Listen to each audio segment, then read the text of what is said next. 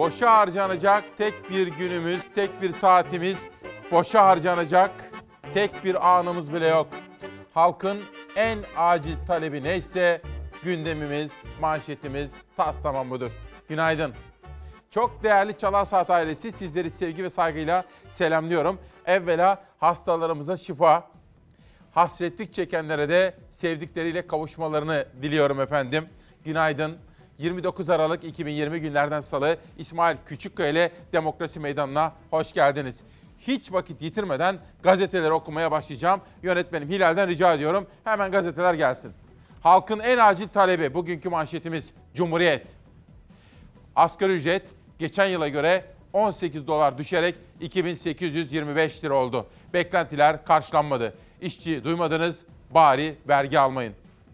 AKP iktidarı emekçinin çığlığını çığlığına yine duyarsız kaldı. Türk İş'in 3000'in üzeri diskin 3800 liralık asgari ücret talebi kabul görmedi. İşverenle ortak hareket eden hükümet 2021 yılı için asgari ücreti net 2825 lira olarak belirledi. Bu ücrete asgari geçim indirimi de dahil edildi. Türk İş Eğitim Sekreteri Irgat, çalışanların 2021'de de zor günler geçireceğine, vergilerle alacağının düşeceğine dikkat çekti. Birleşik Kamu İş Başkanı Balık da bu kararla emekçilerin sokağa atıldıklarını vurguladı. CHP'li Faik Öztrak da Erdoğan'ı ücreti 3100 liraya çıkarmaya çağırdı efendim.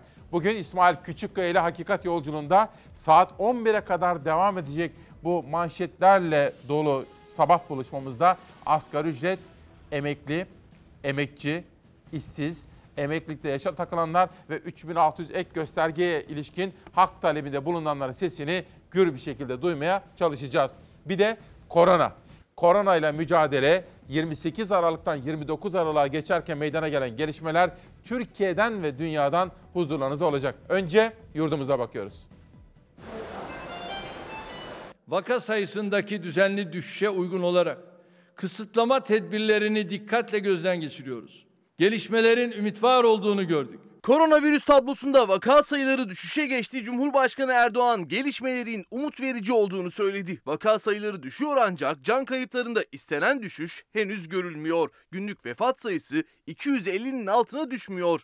Toplam vefat 20 bini aştı. Vatandaşlarımdan kısıtlama tedbirlerinin yeniden artırılmasına ihtiyaç duymayacak şekilde tamam diye ifade ettiğimiz temizlik, maske, mesafe kurallarına sıkı bir şekilde riayet etmelerini bekliyorum. 27 Aralık'ta 172 binden fazla kişiye test yapıldı. 14.205 yeni vaka tespit edildi. 28 Aralık'ta ise test sayısı arttı. 180.892 oldu. Test sayısı artınca vaka sayısı da yükseldi. Dün 15.197 kişinin testi pozitif çıktı. Tabloda olumlu gelişmeler var. Zatürre oranı uzunca bir süreden sonra düşüşe geçti. Günlerce 4'ün üzerinde kalan oran dün 3,8 oldu. Ağır hasta sayısında da gerileme var. 28 Aralık'ta ağır hasta sayısı 4251'e düştü. Zatürre oranı ağır hasta sayısı ve vaka sayısı düşüyor ancak can kayıplarımızda azalma olmuyor. Her gün 250'den fazla hayat virüs nedeniyle sona eriyor. Son 24 saatte 257 kişi koronavirüs yüzünden hayatını kaybetti. Toplam can kaybı 20.135 oldu. Kabine toplantısının önemli gündem maddelerinden biriydi pandemiyle mücadele. Cumhurbaşkanı Erdoğan tedbirlere uyumun neticesinde olumlu gelişmelerin yaşandığını söyledi. Bugünkü toplantımızda salgınla mücadelede geldiğimiz yeri tekrar değerlendirdik. Gelişmelerin ümit var olduğunu gördük. Kabine toplantısından yüz yüze eğitime verilen aranın uzatılması kararı da çıktı. Erdoğan kararı açıklarken önce 15 Ocak dedi ama ardından düzeltti. Yüz yüze eğitime verilen ara 15 Şubat'a kadar uzatıldı. Okullarımızdaki yüz yüze eğitime verdiğimiz arayı 15 Ocak 2021'e kadar uzatıyoruz. Şubat 15. Kusura bakmayın. Dünkü kabine toplantısını Cumhurbaşkanı ve AK Parti lideri Erdoğan'ın yaptığı açıklamaları Zafer Söken dikkatle takip etti ve bugün saat 11'e kadar devam edecek haber yolculuğumuzda manşetleri sizlere anlatacağım. Demek ki bu sabah bir bir haber yolculuk güzergahımızda Asgari ücret var. Halkın en acil talebi nedir? Size sorabilir miyim efendim? Sizin en acil talebiniz nedir? Ben hemen pencereyi açayım. Ekmek. Bir numara. Gerisini siz getirin diyorum. İki, korona ile mücadele. Üç, şimdi aşı haberi geliyor. Aşıya dair gelişmeleri Türkiye ve dünyadan derleyip toparladık. Bunları da sizlere aktaracağım. 4. Mustafa Bey gibi Beşiktaşlı kardeşlerim mutlu. Dün zorlu bir rakibini geçtiler Sivas Spor'u. Tartışmalar da vardı ama zirve yarışında Galatasaray'ın ensesine yerleşti Kara Kartal. Serkan Zaim, Artvin Arhavi'den en acil talebimiz eşitlik ve adalet derken Köksal Durmuş en acil talebimiz işçinin alın terinin hakkının verilmesi mesajını bize göndermiş.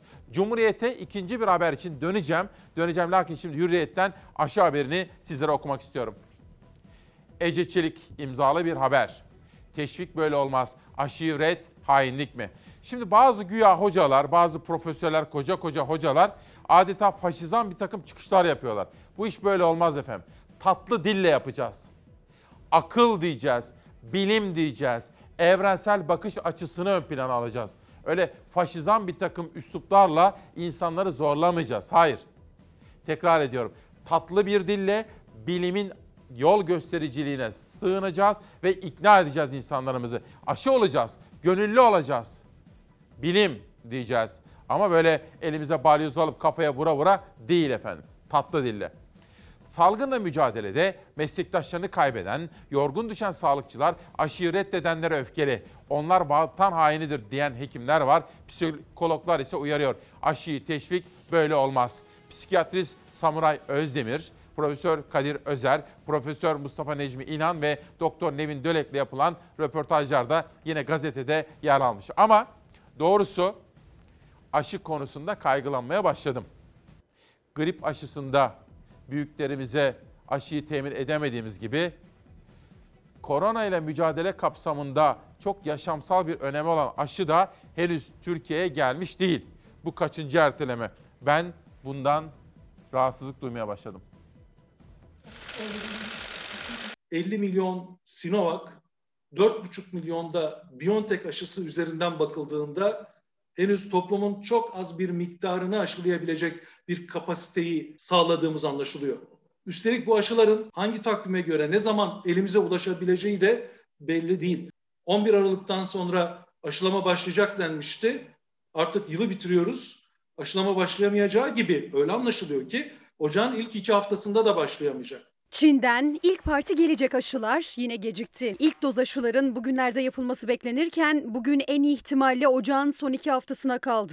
11 Aralık'ta geleceği açıklanmıştı aşıların. Sonra 25 Aralık ardından da 28 Aralık tarihi açıklandı. Pazarı pazartesiye bağlayan gece yola çıkıyor. Aşılar kutulara konuldu. Üzerine Türkiye Cumhuriyeti Sağlık Bakanlığı'nın adı da yazıldı ama Pekin Havalimanı'ndan çıkamadı. Pekin'deki Covid-19 alarmı ve Pekin gümrüğünde görülen Covid-19 vakası sebebiyle gümrük hareketliliğine geçici olarak ara verilmiştir. Bu nedenle gümrük işlemlerinden sonra yola çıkması beklenen aşılarımızın gelişi 1-2 gün ertelenmiştir. Gelişmeleri aktarmaya devam edeceğiz. Bakanın ardından son bilgiyi Cumhurbaşkanı Erdoğan verdi. Çin aşısı için önümüzdeki 3 günü işaret etti. Yaşanan aksaklıkları aşmak için tüm alternatifleri değerlendiriyoruz.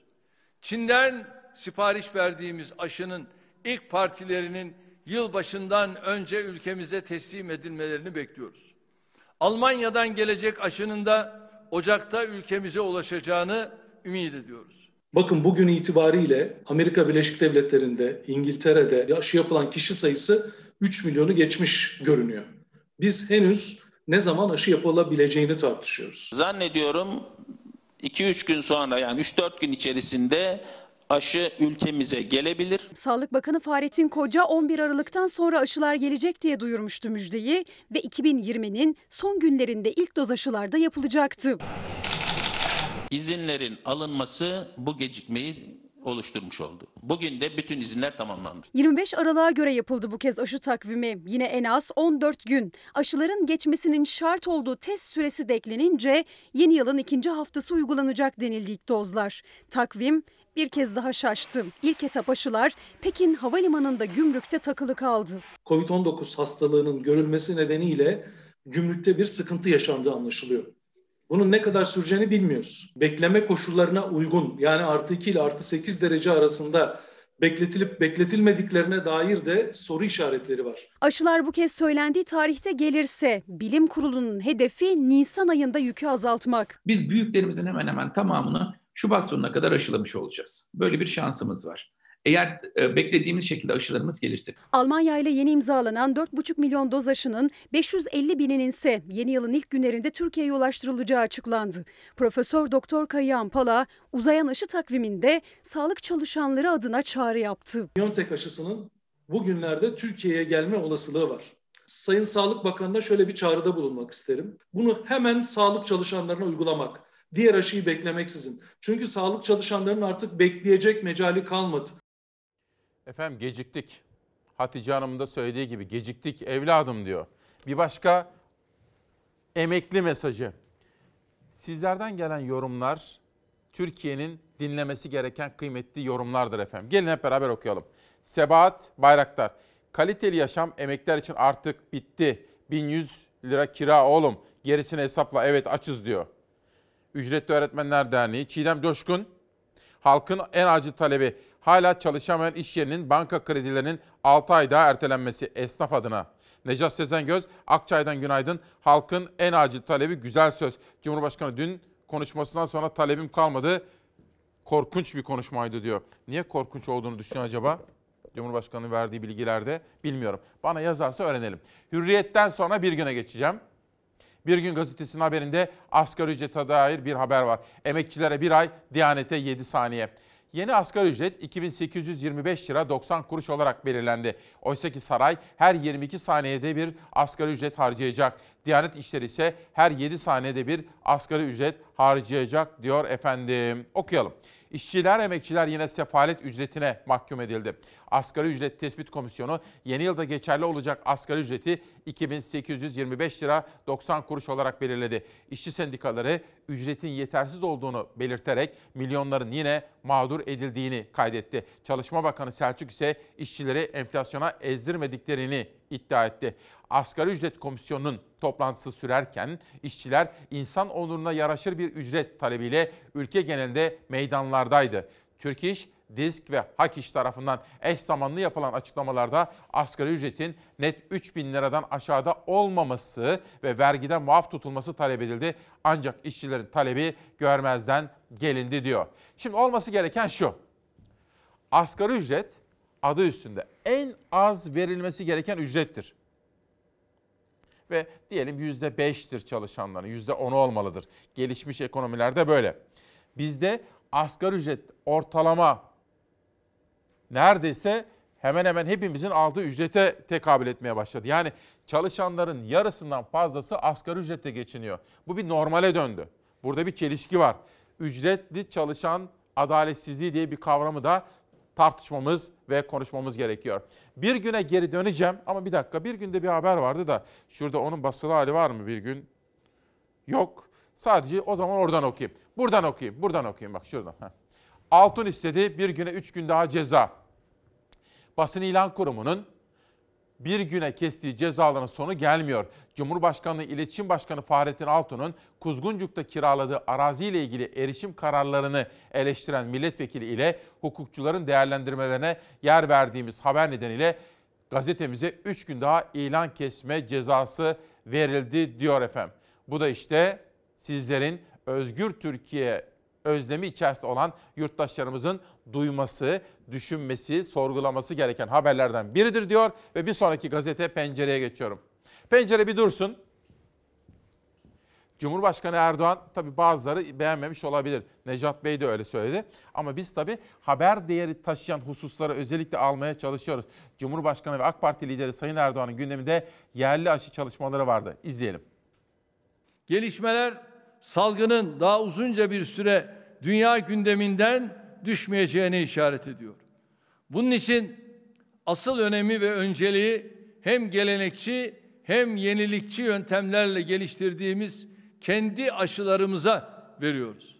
Son 18 yılda kurduğumuz yüksek teknolojiye dayalı altyapılar ve bilim insanlarımızın gayreti sayesinde şu an 8 ayrı aşı çalışmasını başarıyla yürütüyoruz.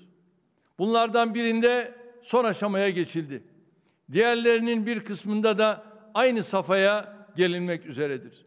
Konunun her gündeme gelişinde ilgili bakanlıklarımıza aşı geliştirme çalışmalarını yakından takip etmeleri ve gereken işbirliğini en üst düzeyde göstermeleri hususunda kesin talimat veriyorum.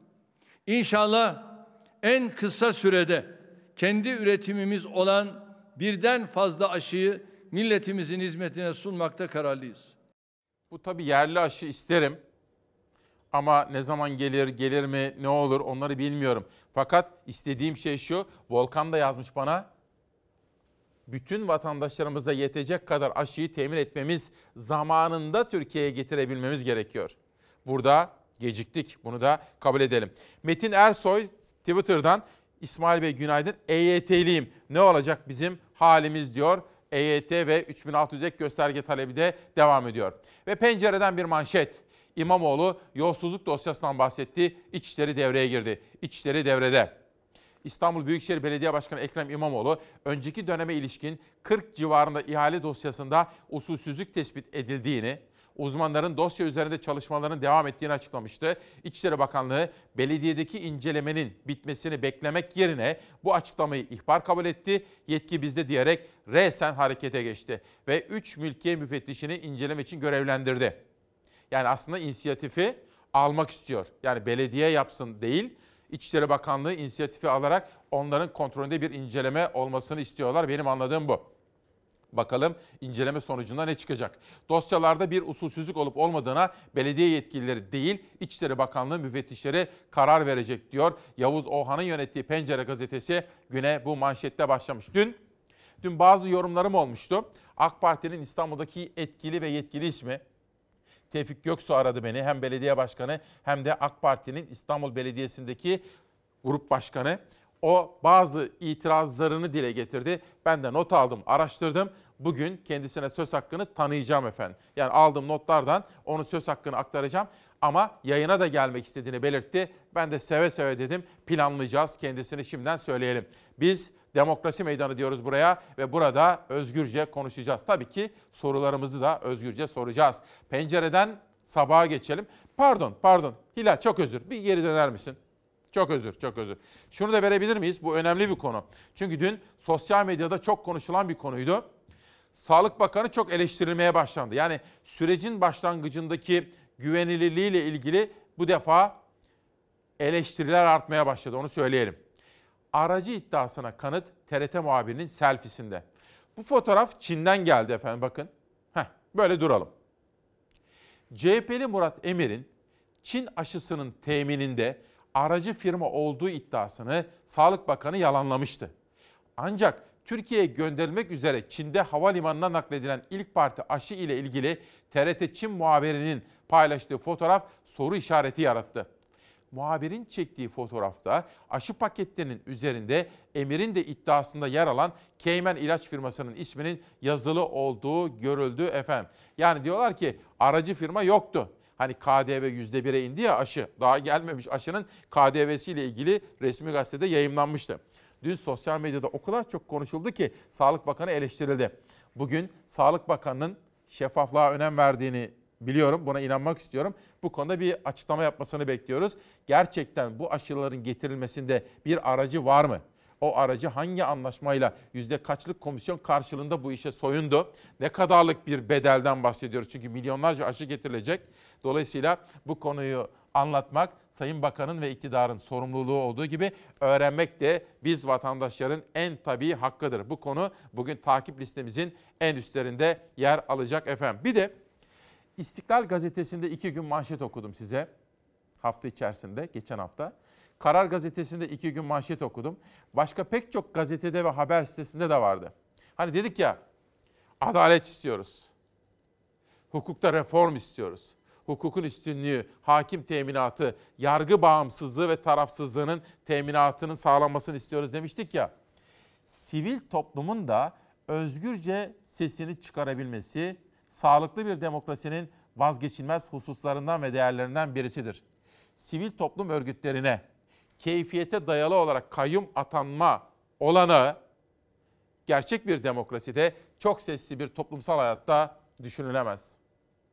Teklifte derneklerin yardım toplaması ile ilgili kısıtlama var mıdır? Mal varının dondurulması ile ilgili düzenlemeler nelerdir? Uyarıyorum STK'lar terör bahanesiyle kapatılacak. Kolayca kayyum atanabilecek. Teröre karşı bir adım gibi bu. Ama sonuçları ortam değiştiğinde felaket olabilir. Her İslami çalışma irtica, terör yaftasıyla engellenebilir. Dernek ve merkezleri yurt dışındaki vakıflara sıkı denetim getiren, yönetimlerine kayyum atamanın önünü açan yasal düzenleme AK Parti'de ve AK Parti'ye yakın çevrelerde de tartışmalara yol açtı. Yeni Şafak gazetesi yazarı Yusuf Kaplan'ın yazdıkları, bazı AK Partili vekillerin görüşmeler sırasında yönelttikleri sorular teklifle ilgili rahatsızlığın resmi oldu. Kanun teklifinde derneklere üye olma, yönetim organlarında görev alma gibi dernek kurma özgürlüğünü daraltan düzenlemeler var mıdır? Yurt dışına yapılacak yardımlarla ilgili de bildirim yükümlülüğü getiriliyor. Burada da yine dernek kurma özgürlüğüne halel getiren bir düzenleme söz konusu değil. Her İslami çalışma irtica terör yaftasıyla engellenebilir uyarısıyla dikkat çeken Yeni Şafak gazetesi yazarı Yusuf Kaplan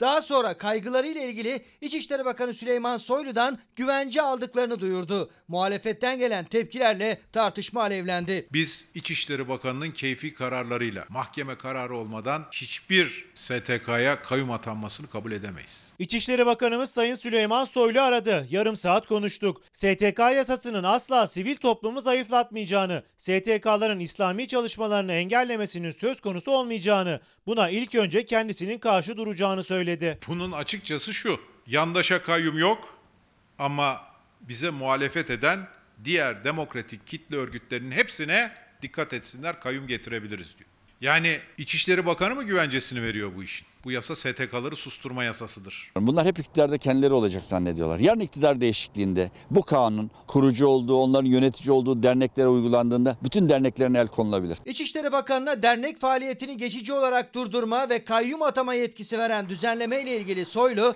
AK Parti'ye yakın çevreleri rahatlattı hatta soru ve cevaplarıyla ayrıntılı bir açıklama da yayımlattı bakanlığa. Ama Yeni Şafak yazarı üzerinden yansıyan mesajlarıyla muhalefetin şimşeklerini de üzerine çekti. CHP yasayı Anayasa Mahkemesi'ne götürmeye hazırlanıyor. Anayasaya aykırı olan her türlü yasal düzenlemeyi Anayasa Mahkemesi'ne götürürüz.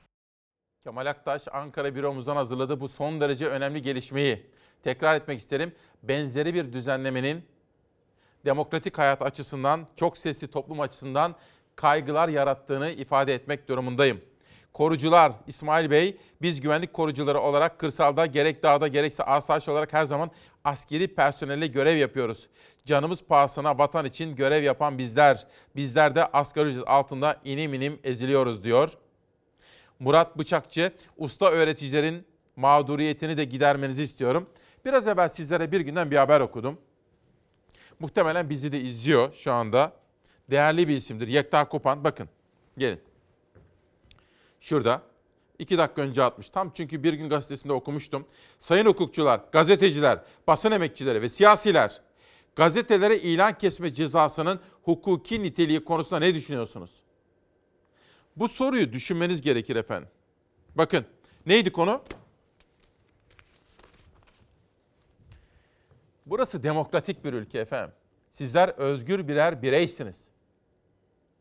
Demokratik bir ülkenin özgür bireylerinin bilinçli davranması gerekir. O da nedir? Sorgulayacağız. Mesela şunu sorgulayın. Altun istedi bir güne üç gün daha cezaevi. Doğru mu bu acaba? Yani doğru mu derken yapılan muamele doğru mu anlamında soruyorum. Doğru olduğunu savunanlar ve savunmayanlar, eleştirenler de bana yazsınlar. Basın İlan Kurumu'nun bir güne kestiği cezaların sonu gelmiyor. Bakın bir gün Cumhuriyeti okuyorum benzeri bir olay. Bir gün bir gün okuyorum benzeri bir olay. Cumhurbaşkanı İletişim Başkanı Fahrettin Altun'un Kuzguncuk'ta kiraladığı araziyle ilgili erişim kararlarını eleştiren milletvekili ile hukukçuların değerlendirmelerine yer verdiğimiz haber nedeniyle gazetemize 3 gün daha ilan kesimi cezası verildi. Efendim bakın bir kişi kamu görevlisi olsun olmasın onunla ilgili yalan yanlış haber yapıldığı zaman bunun mekanizmaları vardır. Zaten tekzip hakkını kullandı. Savcılar devreye girdi pek çok şey. Bunlar yapılır. Kişinin hak arama hürriyeti vardır. Fahrettin Altun haklı olduğunu düşünüyorsa bunu da savunacaktır. Bütün vatandaşlarımız gibi. Ama gazetelere sürekli böyle ilan kesme cezaları zaten zor yaşıyorlar. Açın sayfalarını dayanışma ilanlarıyla dolu. Yoksa ayakta kalacak halleri kalmadı. Çünkü onlar iktidarın kurumları tarafından desteklenmiyor. Halkın kurumları bağımsız bakın bunu tekrar etmek istiyorum. Bazı bankalar bizim hepimizin kamu bankaları. Bazı şirketler, büyük büyük milli şirketler bize veya tarafsız, bağımsız diğer gazete ve televizyonlara ilan vermiyorlar. Onlar hükümeti destekleyen %90'ı sübvanse ediyorlar efendim. Hal böyleyken zaten zor durumda ayakta kalan gazetelere ceza kesilmesi Türkiye için şık değil, uygun değil, doğru değil. Demokratik hayatımıza zarar verir diyor ve pencereden sabaha geçiyorum. Cumhurbaşkanı AK Parti lideri Erdoğan'ın sözleri sabahta manşette. Atatürk'e değil, eli kanlı Demirtaş'a sahip çıktılar diyor. Lafa gelince Atatürk'ün partisiz diye övünenler aynı partinin HDP'den bahsediyor. Mustafa Kemal'in askerleri değil, iç sürülerisiniz affedersiniz diyen yöneticisine ses çıkaramadı. Tabi sabah sabah böyle cümleleri, kelimeleri okumaktan utanıyorum doğrusu ama ne yapayım gazetenin birinci sayfasında. Karşımızda hayata geçirdiğimiz uygulamaları fuhuş, organ kaçakçılığı gibi durumlarla irtibatlandıracak kadar izandan noksan bir anlayış var. Devlete bu şekilde gelir elde edileceğini düşünen bu zihniyetin ülke yönetimine talip olması kara mizahtır diyor efendim. Başta ahim olmak üzere yaptığı açıklamalar. Tabii biz 8'de başlayan bu sabahki buluşmamızda Erdoğan'dan bir manşet seçtik. Bir manşet daha var ilerleyen bölümlerde özellikle sağlık konusundaki çalışma ve açıklamalara dair. Ve sabahtan sözcüye geçelim. Sağlık şehidine para yok, şehir hastanesine para çok. Veli Toprağ'ın bir imzalı haberi. Ama önce dünden bugüne yansıyan en çarpıcı haber. İnsan, bakın slogan gibi ama o kadar önemli ki binlerce kez tekrar etmek istiyorum. Etmek istiyorum ki Hakkari'den Sivas'a, İzmir'den Diyarbakır'a, Mersin'den Trabzon'a, Giresun'a.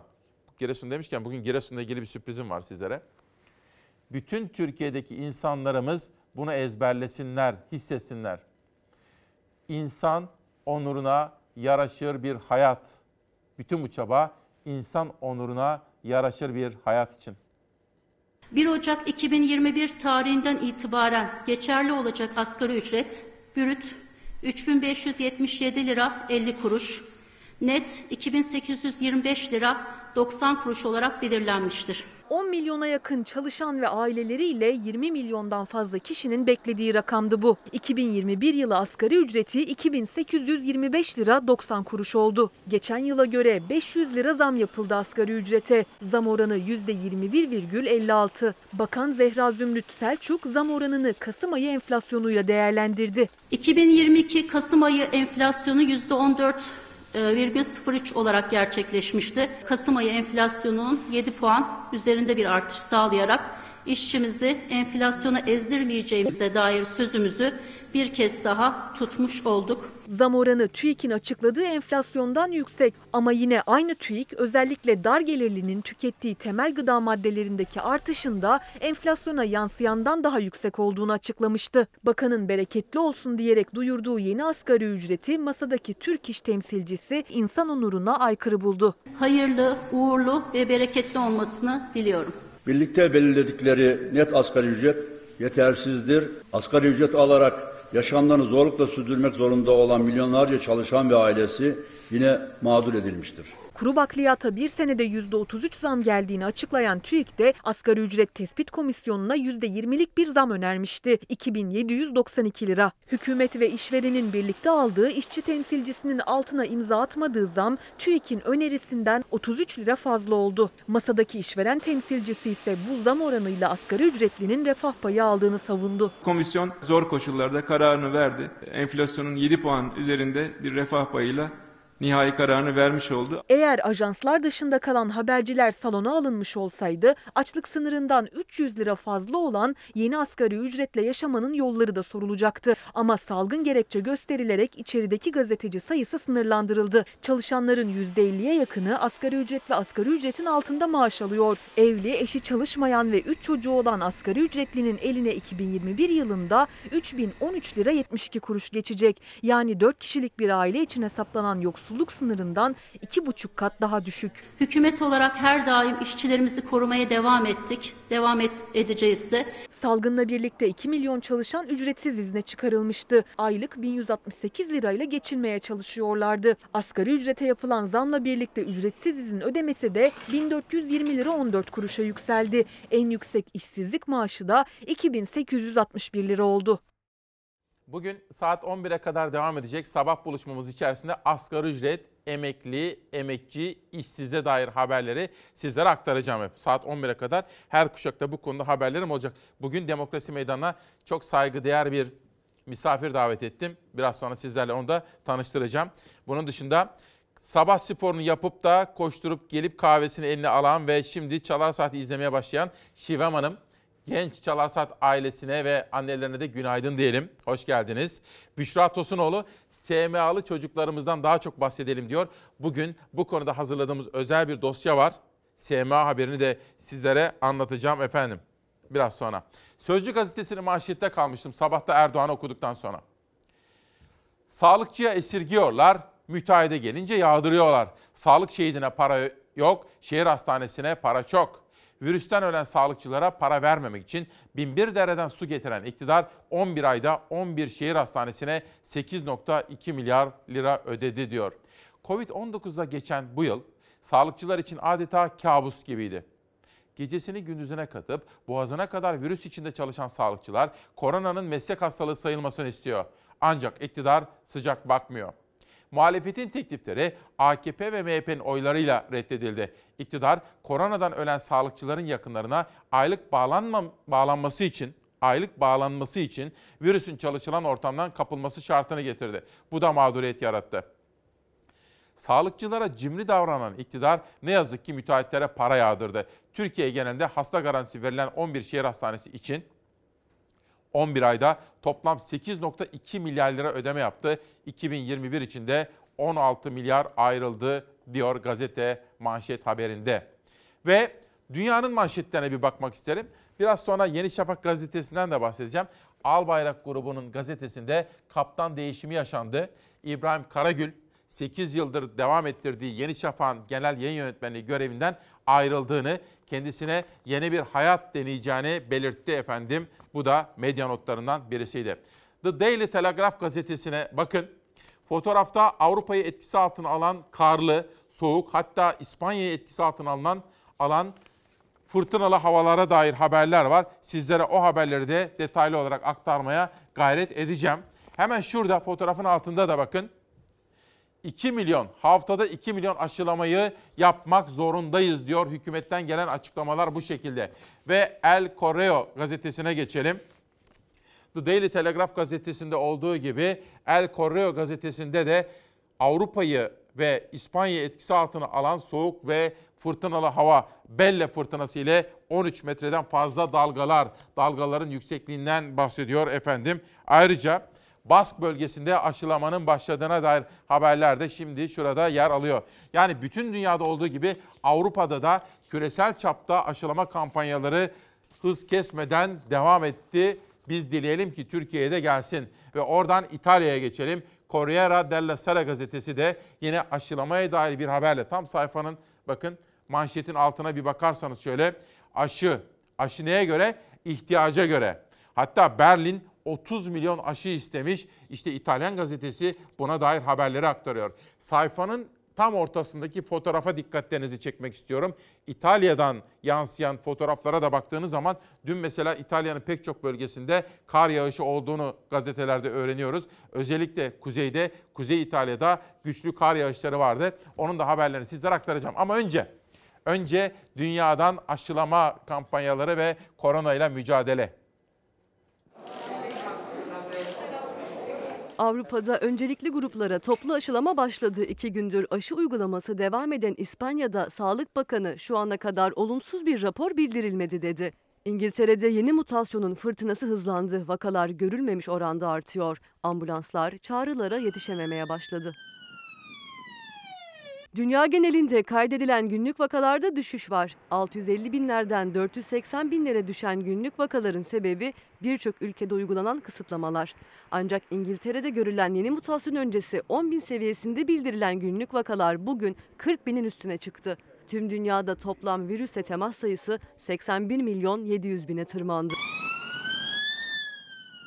İngiltere koronavirüsün yeni mutasyonunun etkileriyle yüzleşiyor. Vaka sayısındaki görülmemiş artış bir yana hastanelerin yoğun bakım kapasitesi dolmak üzere. Alınan sıkı tedbirler de henüz işe yaramış görünmüyor.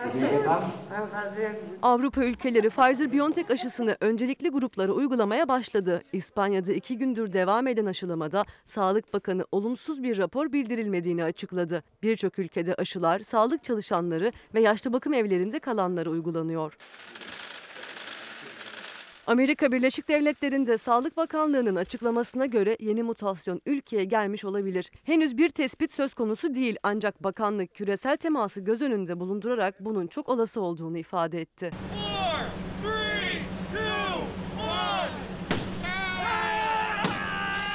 Felaketler yılı ilan edilen 2020'ye Amerika Birleşik Devletleri'nde ilginç bir etkinlikle veda edenler vardı. New Yorklular içi konfeti dolu üstünde 2020 yazan bir kartona beyzbol sopasıyla vurdular.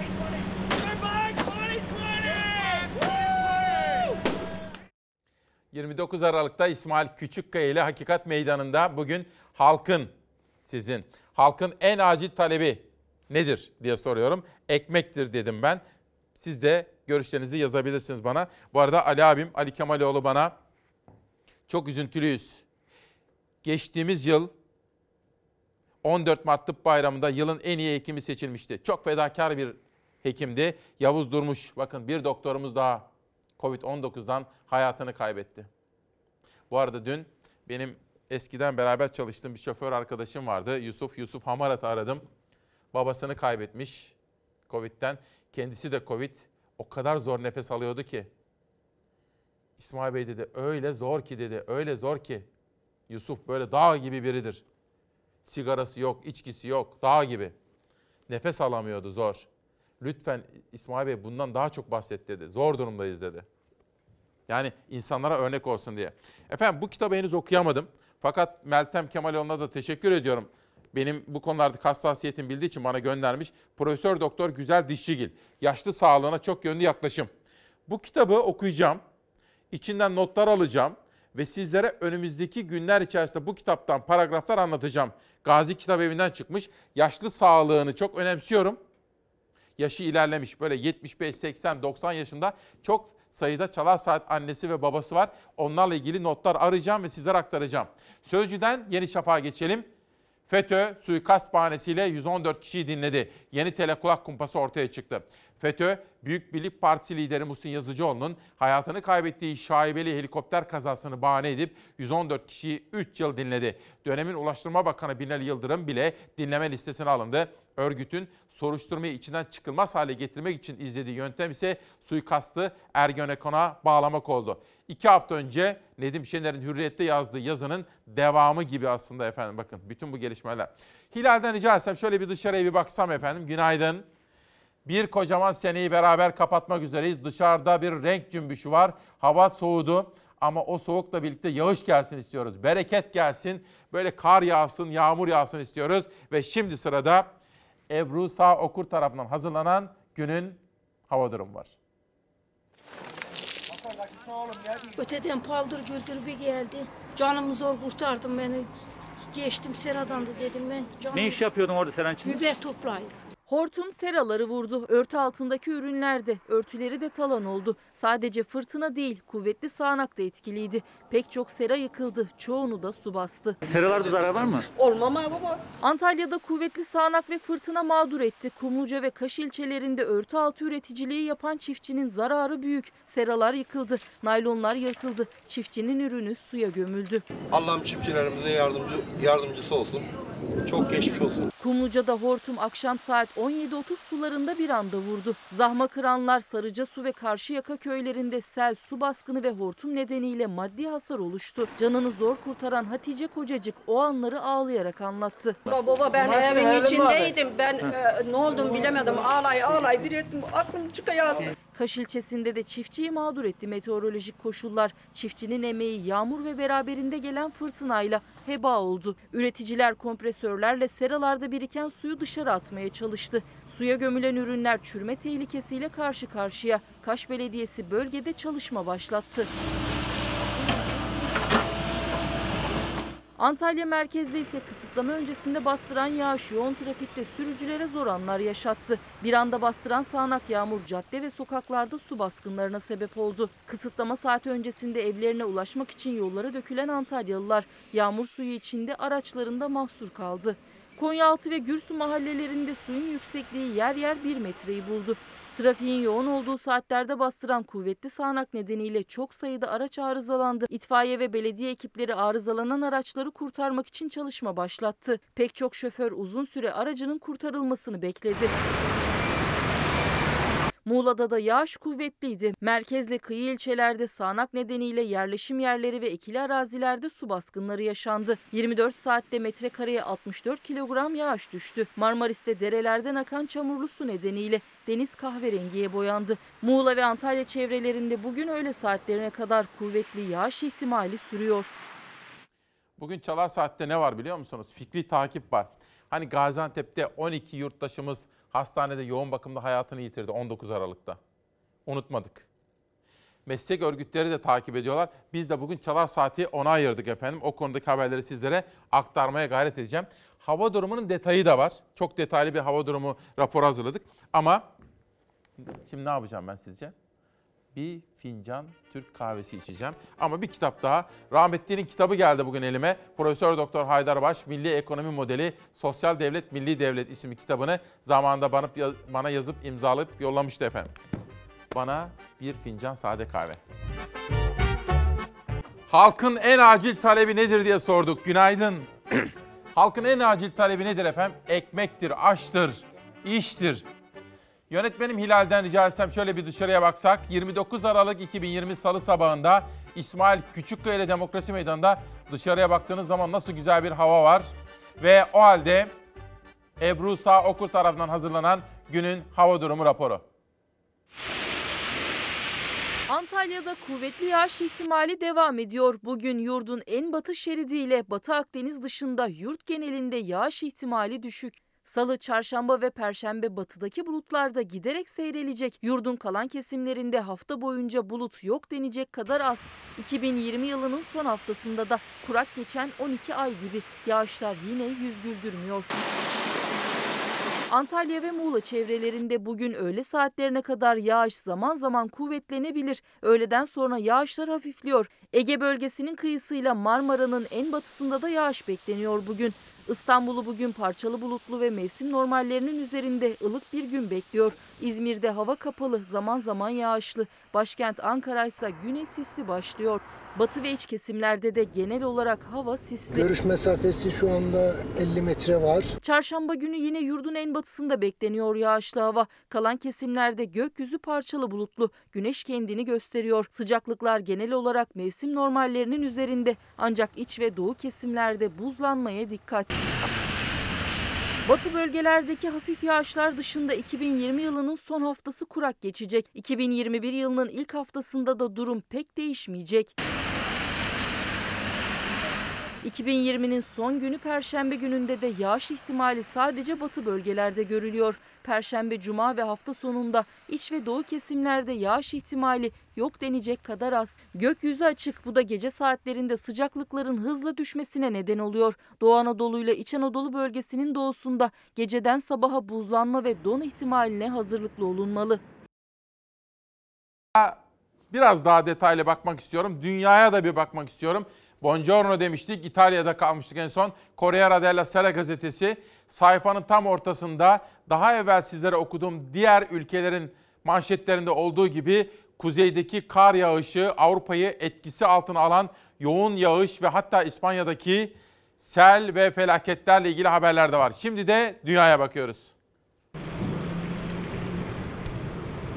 Avrupa ülkeleri olumsuz hava koşullarıyla mücadele ediyor. İtalya'nın kuzeyi yoğun kara teslim oldu. İspanya'yı Bela kasırgası vurdu. Kasırga İngiltere'de birçok bölgeye şiddetli yağışları getirdi. Kuzey İtalya'da pazartesi başlayan kar yağışı şiddetlendi. Milano karla kaplandı. Trafik kazaları gibi olumsuz durumlar kısıtlamalar çerçevesinde insanların evde kalmasıyla en az hasarla atlatıldı. Yoğun kar yağışına rağmen hükümet kayak merkezlerini açmayacağını duyurdu. Pandemiye karşı sıkı tedbirler devam edecek. İspanya ise Bela kasırgasıyla sarsıldı. Kasırga ülkenin en büyük adası Mallorca'yı çok sert vurdu. Dev dalgalar ve sert rüzgarlar ağaçları da yerinden söktü. Kasırga İngiltere'de de sel uyarılarını beraberinde getirdi. Onlarca bölgede sel uyarısı yapıldı. İngiltere'nin doğusunda başlayan şiddetli yağışlar nehirlerin taşmasına sebep oldu.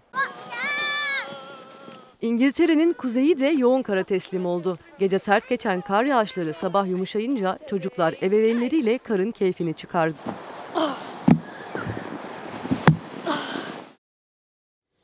Evet. Bizim bizim Seçil de son andaki detaya çok takıldı. Evet. İzel Hanım da diyor ki kültürden sanattan da bahsedin. Sizi bunun için de seviyoruz diyor. Dün Resim Heykel Müzesi'nin açılışı vardı. Ajanslardan canlı olarak takip ettim. Çok önemserim. Ankara aşığı birisi olarak Resim Heykel Müzesi ile ilgili detayları sizlere anlatacağım. Haberi hazırlanıyor. İsmimi söylemeyin diyor. Ama sadece ön ismini söyleyebilirim. Hülya Hanım. Hani adını soyadını vermeyeyim ki kim olduğu belli olmasın. İsmimi vermeyin. Günaydın. Şükürler olsun asgari ücreti alıyoruz. İkimiz. 1200 lira ev kirası. Ev kredisi özür diliyorum. 1200 lira ev kredisi. 750 lira ihtiyaç kredisi. Ders, dershane vesaire 500 lira. Fatura. Ortalama 650 lira. İki kızım var. Lisede okuyor. Bir bilgisayar alamadık. Söyle de öğrensinler geçen yıl yaptıkları zamları geri alsınlar. Bu sene zam yapmasınlar. Başka bir şey istemiyorum. İşte bu bir Türkiye Cumhuriyeti yurttaşının mesajıdır efendim. Ve bir günden bir manşet. Çok geç kalıyoruz. İsmail Arı'nın haberi. Türkiye'nin 130 milyon aşıya ihtiyacı var. Çin'den aşılar hala getirilemedi. Türk Tabipleri Birliği Merkez Konsey üyesi Akkurt toplumu aşılamak için 130 milyon aşı gerekli diyor. Ama aşılar nerede acaba? Aşılar neden gecikti diye bir soru. Efendim bakın sizler demokratik bir devletin özgür, hak sahibi yurttaşlarısınız. Bu şartlar ve özellikler altındaki bir yurttaşa düşen şey sorgulayan bir zihin yapısına sahip olmaktır. Şunu sormanız gerekiyor. Sorgulamanız gerekiyor. Sorgulamamız. Bunun çünkü AK Partilisi, CHP'lisi, MHP'lisi, HDP'lisi yok. Hepimizi ilgilendiriyor. Bu aşılar neden gecikiyor? 11 Aralık'ta gelecek denen aşılar hala ortada yok. Ya dün akşam gelecekti. Şimdi Çin gümrüğündeki korona vakaları var. Birkaç gün daha gecikecek deniyor. Gümrükten serbest bırakılmama nedenini söyleyemiyorlar. Onu ben size söyleyeyim. 15 gündür bu işin bu noktaya gelmesinin tek sebebi Uygur Türklerinin iadesi konusunda Çin'in Türkiye'ye baskı yapmasıdır. Milletimize bunu açıklamak zorundadırlar. Çin aşısının geliş tarihi üçüncü kez ertelendi. Hükümet neden içinde yeniden alevlenen koronavirüs salgını dedi ama muhalefet çok konuşulacak bir iddiayı gündeme taşıdı. Türkiye'de Çin'in iadesini istediği Uygur Türkleri var. Çin aşıyı veririm ama siz bu Uygur Türklerini iade edin diyor. Avrupa basını dünden beri Türkiye'nin Çin'le Uygur Türklerinin iadesine dair bir anlaşma imzaladığı haberleriyle çalkalanıyor. Ama saraydan ve bekçisinden çıt çıkmıyor. Çin aşı karşılığında Türkiye'den Uygur Türklerinin iadesini mi istiyor? Bu soru siyasette yeni bir tartışma başlığı açarken aşı ne zaman gelecek hala belirsiz. Türkiye aşıya kavuşmalı ve milletin içinde bulunduğu bu panik, korku hali sona ermelidir. Çünkü katlanabilir bir yanı kalmadı. En büyük hata bizim aşıyı üreten müesseselerimizin ortadan kaldırılması oldu. E şimdi Çin'de mi üretildi? Almanya'dan mı gelecek? Amerika mı? İngiltere mi? Şaşlık kaldık. Niye? Kendi aşımız yok ki. Dışarıdan gelecek bunların hepsi. Dünyada üçüncü faz incelemelerini geçmiş sadece iki aşı var. AstraZeneca ve Pfizer-BioNTech. Ama bu aşılardan her nedense yeterince tedarik edilmediği anlaşılıyor. Günde 250 insanımızı kaybediyoruz. Kabul ederim krizin yönetimi sırasında uzun vadeli bir planlamanın yapılamadığı ve bunun zararlarını da aşı konusunda çektiğimizi söyleyebilirim. Aşı bilmecesinde cevapsız sorular artarken muhalefetin tepkisi de büyüyor. Neden aşılarda gerekli çeşitlendirme yapılmadı? Neden 3. faz değerlendirmesinden geçmiş aşılardan yeteri sayıda alınamadı? Saraydan bu sorulara da cevap bekliyoruz. Türkiye Cumhuriyeti Aşıyı niye kendisi alamaz? Niye aracı bir firma kullanmak zorundadır? CHP'den bir soru da daha önce Çin aşısını Devlet Malzeme Ofisi aracılığıyla kendimiz getiriyoruz. Aracı firma yok diyen Sağlık Bakanı Fahrettin Koca'ya geldi. CHP'li Murat Emir, TRT'nin Çin'deki muhabirinin gümrükteki aşılar önündeki fotoğrafını delil gösterdi. Aşı paketlerinin üzerinde bir firmanın adı ve adresi olduğunu iddia etti. Şimdi Sağlık Bakanı bugün böyle bir açıklama yapmalı. Çünkü şeffaflık modern yönetim sistemlerinin devlet mekanizmasının olmazsa olmaz şartlarından, değerlerinden biridir. Gerçekten de Çin'den aşı getirilme konusu neden gecikti? Bir. İki, gerçekten de Sayın Bakan'ın eskiden söylediğinin aksine aracı firmalar var mı? Yani milyonlarca doz aşı getirileceği için filanca firma aracı oldu da para kazanacak mı yüklü miktarlarda? Aracı olmadığını söylemişti. Bu konuda Sayın Bakan'dan bir açıklama bekliyoruz. Bir yakınım Çapa Mezunlar Derneği Başkanı Profesör Doktor Bülent Bayraktar'dan bahsediyor. Ve tıp fakültesinde okuyan bakın bu çok önemli. Tıp fakültesinde okuyan 122 öğrencinin bilgisayarı olmadığını ve bir arkadaşım diyor ki elimizde kullanılmış ama halen kullanmadığımız bilgisayar varsa tıp fakültesi öğrencilerine ulaştırmalarını rica ediyor. Ben bugün bu konuyu takip edeceğim. Arkadaşıma da teşekkür ediyorum. Çapa Mezunlar Derneği Başkanı'nı arayacağım. Gerçekten tıp fakültesinde okuyan 120 öğrencimizin bilgisayarı yok mu? Utanmamız gerekiyor değil mi eğer bu doğruysa? Bunu da takip edeceğim efendim. Bir günden sonra geçelim pencereye. TRT muhabirinin fotoğrafı yalanladı. Bakan aracı yok demişti. İşte bakan bugün bu konuda detaylı, açık, net, ikna edici bir açıklama yapmalı. Çin'den getirilecek aşılarla ilgili bir firma aracı oldu mu? E aracı olduysa çok yüklü miktarlarda para da kazanacak demektir. Varsa da bilelim, yoksa da bilelim. Bakandan açıklama bekleyelim. Bir sonraki gazete. Cumhuriyet, torpilin ilanı, Sefa Uyar'ın haberi. Üniversitelerin özel şartlar içeren kadro ilanlarında yalnızca isim yok. Yani iddia o ki adrese teslim diyorlar. Üniversitelerin adrese teslim kadro ilanları durmuyor. Namık Kemal Üniversitesi'nde Türkiye tarihi alandaki öğretim üyesi ilanı için İngiltere'nin Balkan ve Bulgaristan'ın asimilasyon politikalarını çalışmış olmak şartı yer aldı diyor. Konya'daki iki üniversitede de gıda bölümü profesörü için zeytinyağı ekstraksiyonu teknolojisi alanda yayını olması. Fars dili için Hasan-ı Zarife'nin Mesnevi şerhi ile ilgili çalışma yapmış olmak gibi özel koşullar aranıyor. Yani şunu söylüyorlar, genel eleme ve seçme yapmak için şartlar yazmak yerine adrese teslim. Mesela işte mesela çalar saate birini arayacaksınız. Mavi seven, özgürlüğe düşkün, hakikat yolcusu gibi hani bizi tanımlayan kavramları yazacaksınız. E o zaman adrese teslim oluyor değil mi? Öyle olmayacak. Onun yerine ne olacak? Haberci diyeceksiniz. Filan. Yani böyle genel tanımlamalar yapmak gerekir. Yoksa adrese teslim olur. Dün buraya 28 Aralık'ta Demokrasi Meydanı'nda Koray Aydın geldi. İyi Parti'nin iki numaralı ismi, Türk siyasetinin tecrübeli ismidir. Koray Aydın da dahil olmak üzere muhalefetin gündeminde 100 130 milyar dolarlık bir soru vardı. İzleyelim. Yaklaşık olarak 125 milyar doları şu bir buçuk sene içerisinde heba ettik, yok ettik. Plan ve Bütçe Komisyonu'nda yeni başkanı arkadaşlarımız ısrarla bu buharlaşan 128 milyar doların hesabını soracak mısınız diye sordular. Ama bir türlü cevap alamadılar. 130 milyar dolar döviz rezervi arka kapı operasyonlarıyla kamu bankaları üzerinden kimin koyduğu belli olmayan bir kur düzeyini tutturmak için kullanılmıştır. Ve hiçbir işe yaramamıştır. Muhalefet Merkez Bankası'nın eriyen 130 milyar dolar tutarındaki döviz rezervinin peşine düştü. Bu para ne oldu diye sordu. İzlenen yanlış kur politikasını hedef aldı. Sorumlular hesap vermeli sesini yükseltti. Dolar 10 lira olacak ya 15 lira olacak ya 6 liradan 7 liradan toplayalım dolarları. Ha 10-15'e satarız. E sonra ne oldu? Kayınpeder damat bir olup milletin döviz rezervlerini tükettiler. Yetmedi Merkez Bankası'nı 49 milyar dolar net borçlandırdılar. Bunu yapan siyaset de, bunu yapan bürokrasi de hiçbir bedel ödememiştir. Türk lirası pul olmuş. Bunun hesabını kim verecek? 130 milyar dolarlık satışın hesabı verilmeli. Kim ya da kimler aldığı şeffaf olarak paylaşılmalı, karanlık nokta kalmamalı dedi muhalefet. Merkez Bankası rezervlerinin tamamen eridiğine ama hala kur sorununun olduğuna dikkat çekildi. Hedefte Cumhurbaşkanı Erdoğan ve eski bakan Berat Albayrak vardı. Tıp mensubu değilim.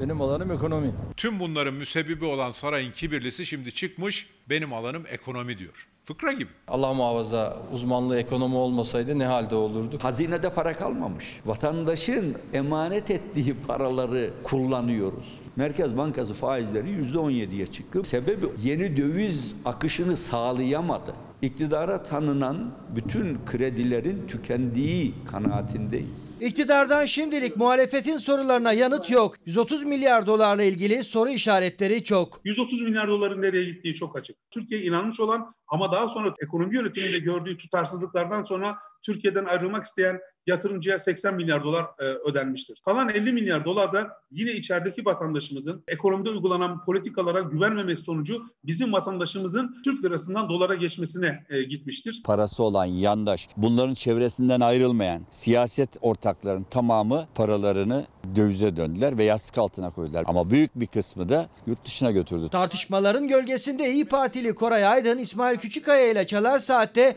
özelleştirme defterini de açtı. Türk Telekom altın yumurtlayan bir tavuktu. Sattığımız yabancı tuttu tavuğun yumurtalarını iç etti. Giderken de tavuğun boğazını kesti. Faturasını da Türk milletine bıraktı kaçtı gitti. Soruşturma yok. Hesap soran yok. Şimdi Koray Aydın'ın bu sözleri özellikle Sevgi Hanım da altını çiziyor. Türk Telekom'la ilgili yüreğimiz sızlıyor diyor efendim. Sırada önemli bir ticari anlaşma var. AK Parti lideri ve Cumhurbaşkanı Sayın Erdoğan dün basın toplantısında bu konunun da altını çizdi. Biliyorsunuz Avrupa Birliği ile İngiltere anlaşmalı bir boşanmaya gitti. Yollarını ayırdılar. İngiltere Türkiye ile özel münhasır bir ticaret anlaşması imzalıyor. Önemli bir gün bugün. Önce bir kitap tanıtalım. Nursen Bilgin Kadayıfçıoğlu Ütopya'dan Distopya'ya isimli kitabını yazmış, yollamış. Kendilerine çok teşekkür ediyorum. Bir sanat kitabı. Bu sabah itibariyle elime geçti. Bugün ayrıca 12 kitap daha tanıtım yapacağım. Benim en sevdiğim bölümlerden biri yerel medya bölümüyse ki biraz sonra gelecek. Savaş Yıldız'la birlikte seçtik. Bu arada Savaş demişken bir mesaj gelmişti. Onu atlamayalım. Bir saniye. Önemli bir mesajdı. Şöyle çok sayıda insanı da ilgilendiriyordu çünkü. Heh. Evet. Anadolu Üniversitesi online sınav esnasında sistem kaynaklı ve internet sorunlarından dolayı birçok öğrencinin final sınav hakkı elinden alındı. Öğrenciler mağdur ediliyor. Sesimizi lütfen duyurun diyor. Anadolu Üniversitesi'ne buradan duyuralım. Bunu da takip listeme aldım. Öğrencileri mağdur etmeyin. Geçen ay Bilkent'te böyle bir durum vardı. Öğrencilerin sesini duyurduk ve Bilkent yönetimi sesimizi duydu ve öğrencilerin mağduriyetini giderildi. Aynı duyarlılığı Anadolu Üniversitesi'nde bekliyorum. Takip edeceğim efendim. Cumhuriyet'ten Türk Gün'e geçelim. Asgari ücret net 500 lira arttı diyor Türk Gün Gazetesi. Milyonlarca çalışanın beklediği asgari ücret geçen yıla göre %21.56 artarak 2021 yılı için net 2825 lira 90 kuruş oldu. Bu oran yıllık enflasyonun 7 puan üzerinde. Türk Gün Gazetesi tabii olayın biraz daha farklı bir bölümünü ele alarak manşetini yapmış. Türk Gün'den Sözcü'ye geçelim. Aynı olay bakalım nasıl yansıyor? Ben işte bir de bunu seviyorum. Ne seviyorum biliyor musunuz? Böyle yapboz tahtası gibi. Mesela Sözcü'yü anlatıyorum, sonra sabah anlatıyorum. Türk Günü anlatıyorum, sonra Yeni Çağ anlatıyorum. Bir gün anlatıyorum, Yeni Şafak anlatıyorum. Cumhuriyeti anlatıyorum, akşama anlatıyorum. Böylece farklı gazetelere bir arada böyle belli bir akış ve akıl içinde bakınca Türkiye'yi görüyoruz. Görmeye gayret ediyoruz. Eksiklerini nasıl tamamlıyoruz? Yerel gazetelerdeki manşetlerle. Böylece Türkiye'nin tamamını görmeye çalışan bir yayını, bir sabah buluşmasını gerçekleştirme gayreti içinde oluyoruz. Asgari ücret AGİ dahil 2825 lira oldu. Bu insan onuruna yakaş, yakışmayan bir maaş. İktidarın açıkladığı asgari ücret milyonlarca çalışanı memnun etmedi. Sendikalar tepkili. Disk Genel Başkanı Arzu Çerkezoğlu 2825 liralık asgari ücret son derece yetersiz. Bu insan onuruna yakışmayan bir ücret. Nerede kaldı büyüme dedi. KESK ise beşli müteahhide vergi affı için para var. Kanal İstanbul için para var ama alın teriyle yaşam mücadelesi veren asgari ücretliye yok dedi efendim. Bugün bir imza töreni var önemli. Hem Türkiye hem de İngiltere bağlamında Avrupa Birliği de görsün ve aklını başına alsın. En önemli ticaret ortaklarımızdan biri olan İngiltere'nin Avrupa Birliği'nden ayrılma kararı çerçevesinde başlayan takvim Perşembe günü tamamlanıyor. Ticari ilişkilerimizin bu ayrılıktan zarar görmemesi için en başından itibaren iş dünyamızın da katılımıyla süreci yakından takip ettik.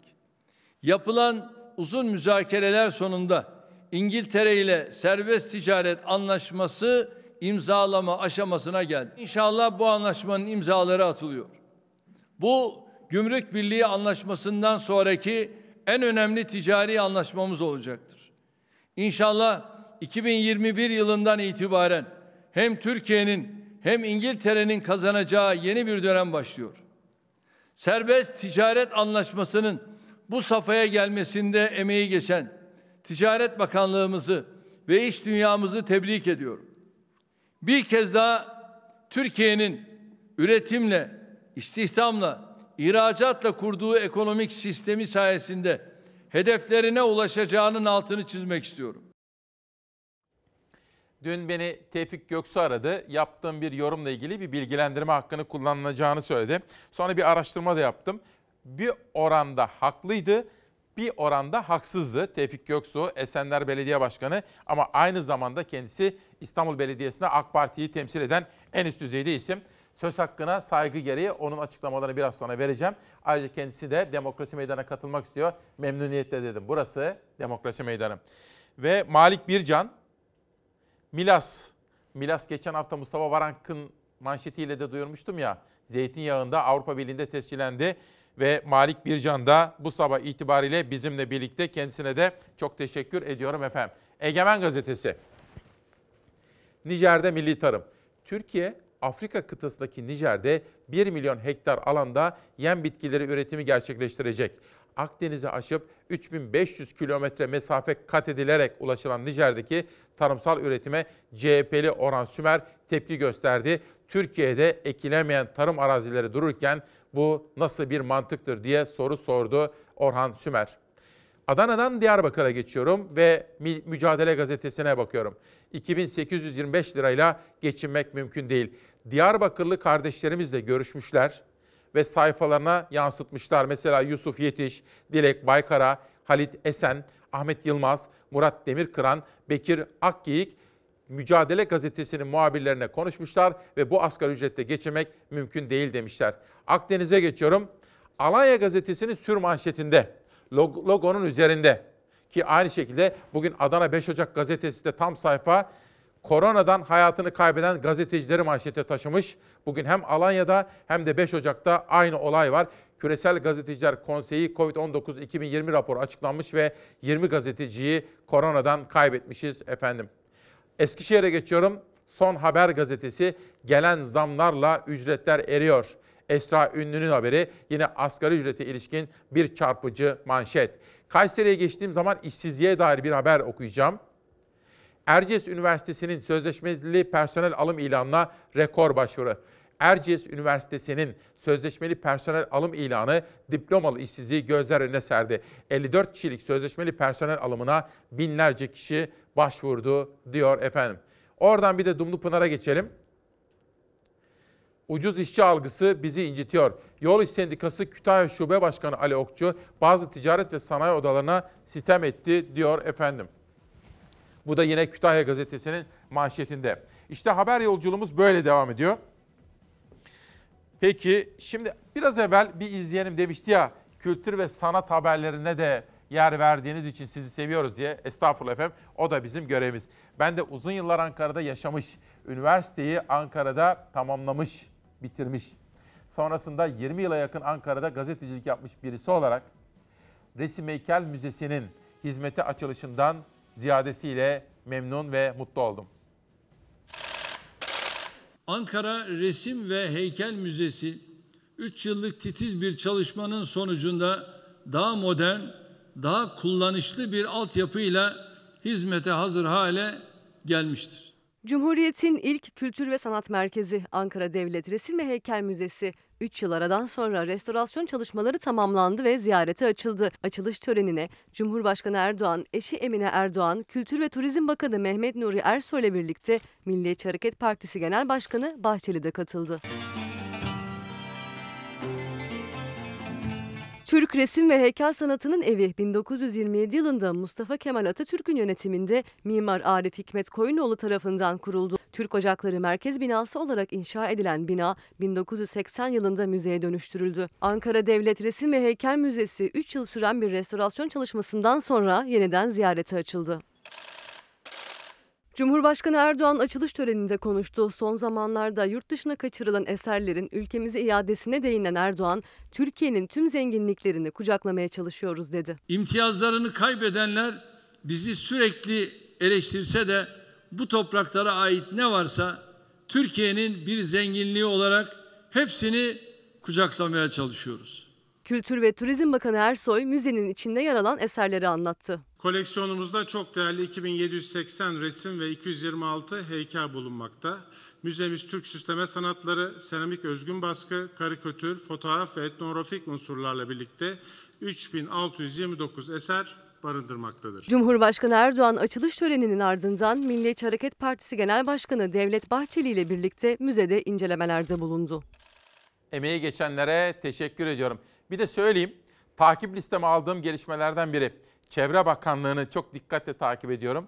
Bakan Murat Kurum Demokrasi Meydanı'na da katılmıştı. Söylediklerini, özellikle yayın sonrasında kahve içerken de çevre konusunda bir sürpriz projemiz olacak diyordu.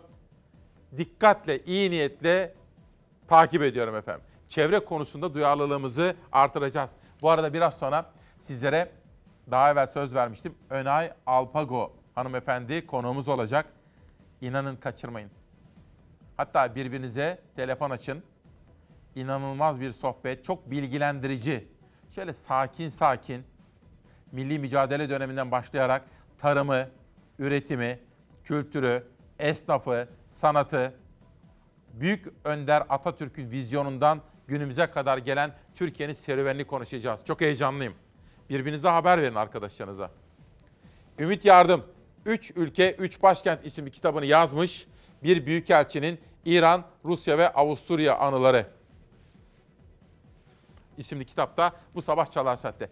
Ve sosyal medyanın gündemine bakalım. Bu arada bir soru sorayım size ya. 20 dakikadır soru sormuyorum. Halkın en acil talebi nedir efendim? Sizin, evet evet sizin. Ekmektir. Adalettir. İnsan haklarıdır. Demokrasidir. Gelir dağılımı adaletsizliğinin önlenmesidir.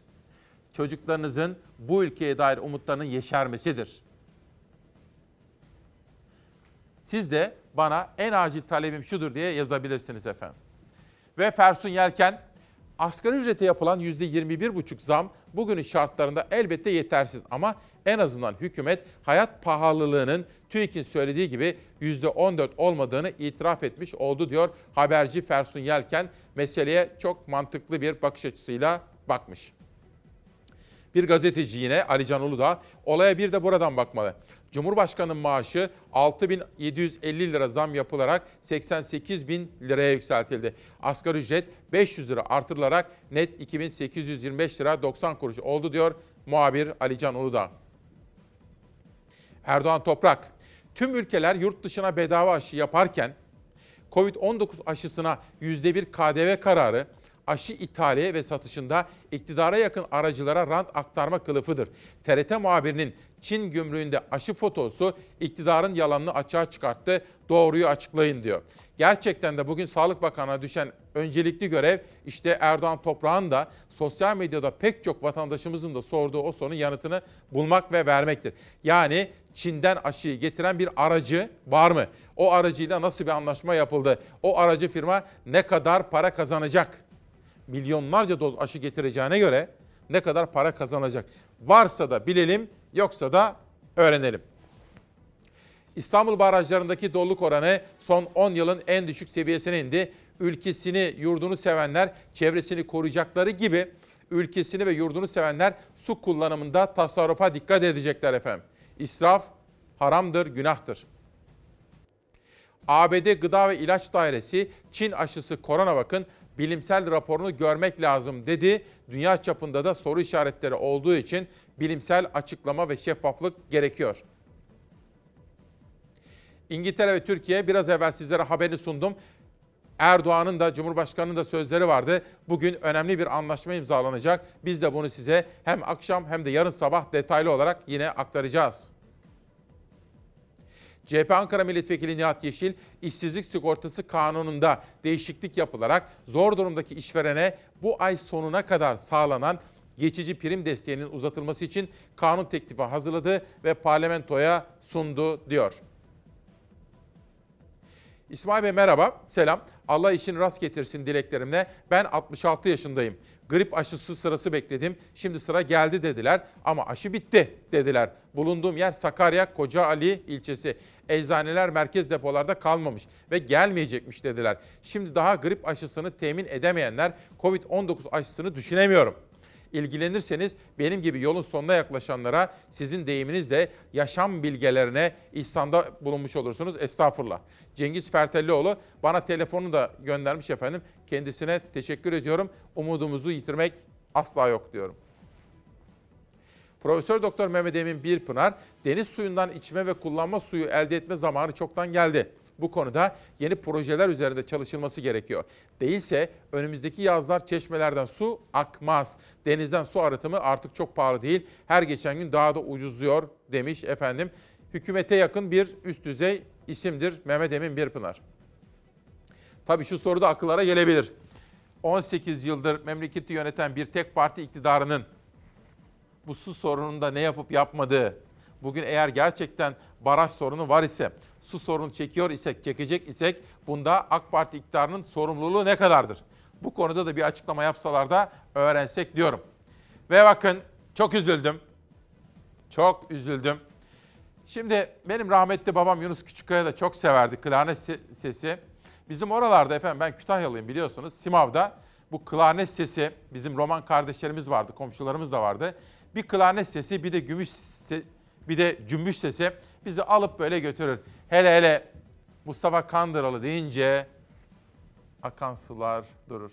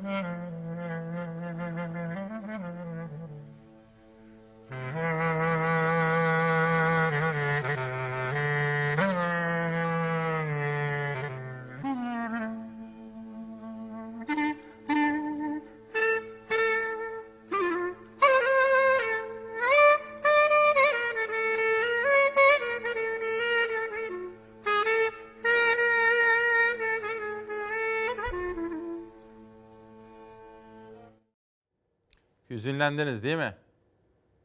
Bizim reji seçildi. Hepsi de hüzünlendi. Bugün Doğan Tılıç hocam da dün sizlere bahsettiğim ODTÜ'nün efsanevi, çok sevilen bir yurtsever hocasından Ahmet Acar'dan bahsetmiştim. Doğan Tılıç hocam da vefasını göstermiş. Bugün Ertuğrul Özkök Hürriyet'te Doğan Tılıç bir günde yazmış. Doğan Tılıç'tan okuyorum. bir alıntı. John Donne. Hiç kimse, hiç kimse bir ada değildir. Bütün de değildir tek başına. Her insan kıtanın bir parçasıdır. Bir kimsenin ölümü de beni azaltır. Zira ben, hepimiz insanlığın bir üyesiyiz. Ve işte bu yüzden hiç sorma. Çanların kimin için çaldığını hiç sorma. Onlar senin için çalıyor diyor. Ve bir annenin yitip giden evladına selamı. Bakın. Anma. ilan vermiş bugün canım oğlum. Ahmet Mete Yalkut. Canım oğlum seni öyle seviyorum ki unutmam mümkün değil. Annen Keriman Fortacı Yalkut. Ve elimde de dün beni arayıp da söz hakkını kullanmak istediğini söyleyen bir isime ilişkin haberler var efendim. Bu arada bir işçi haberimiz vardı Hilal. O haberi böyle öteledik öteledik durduk.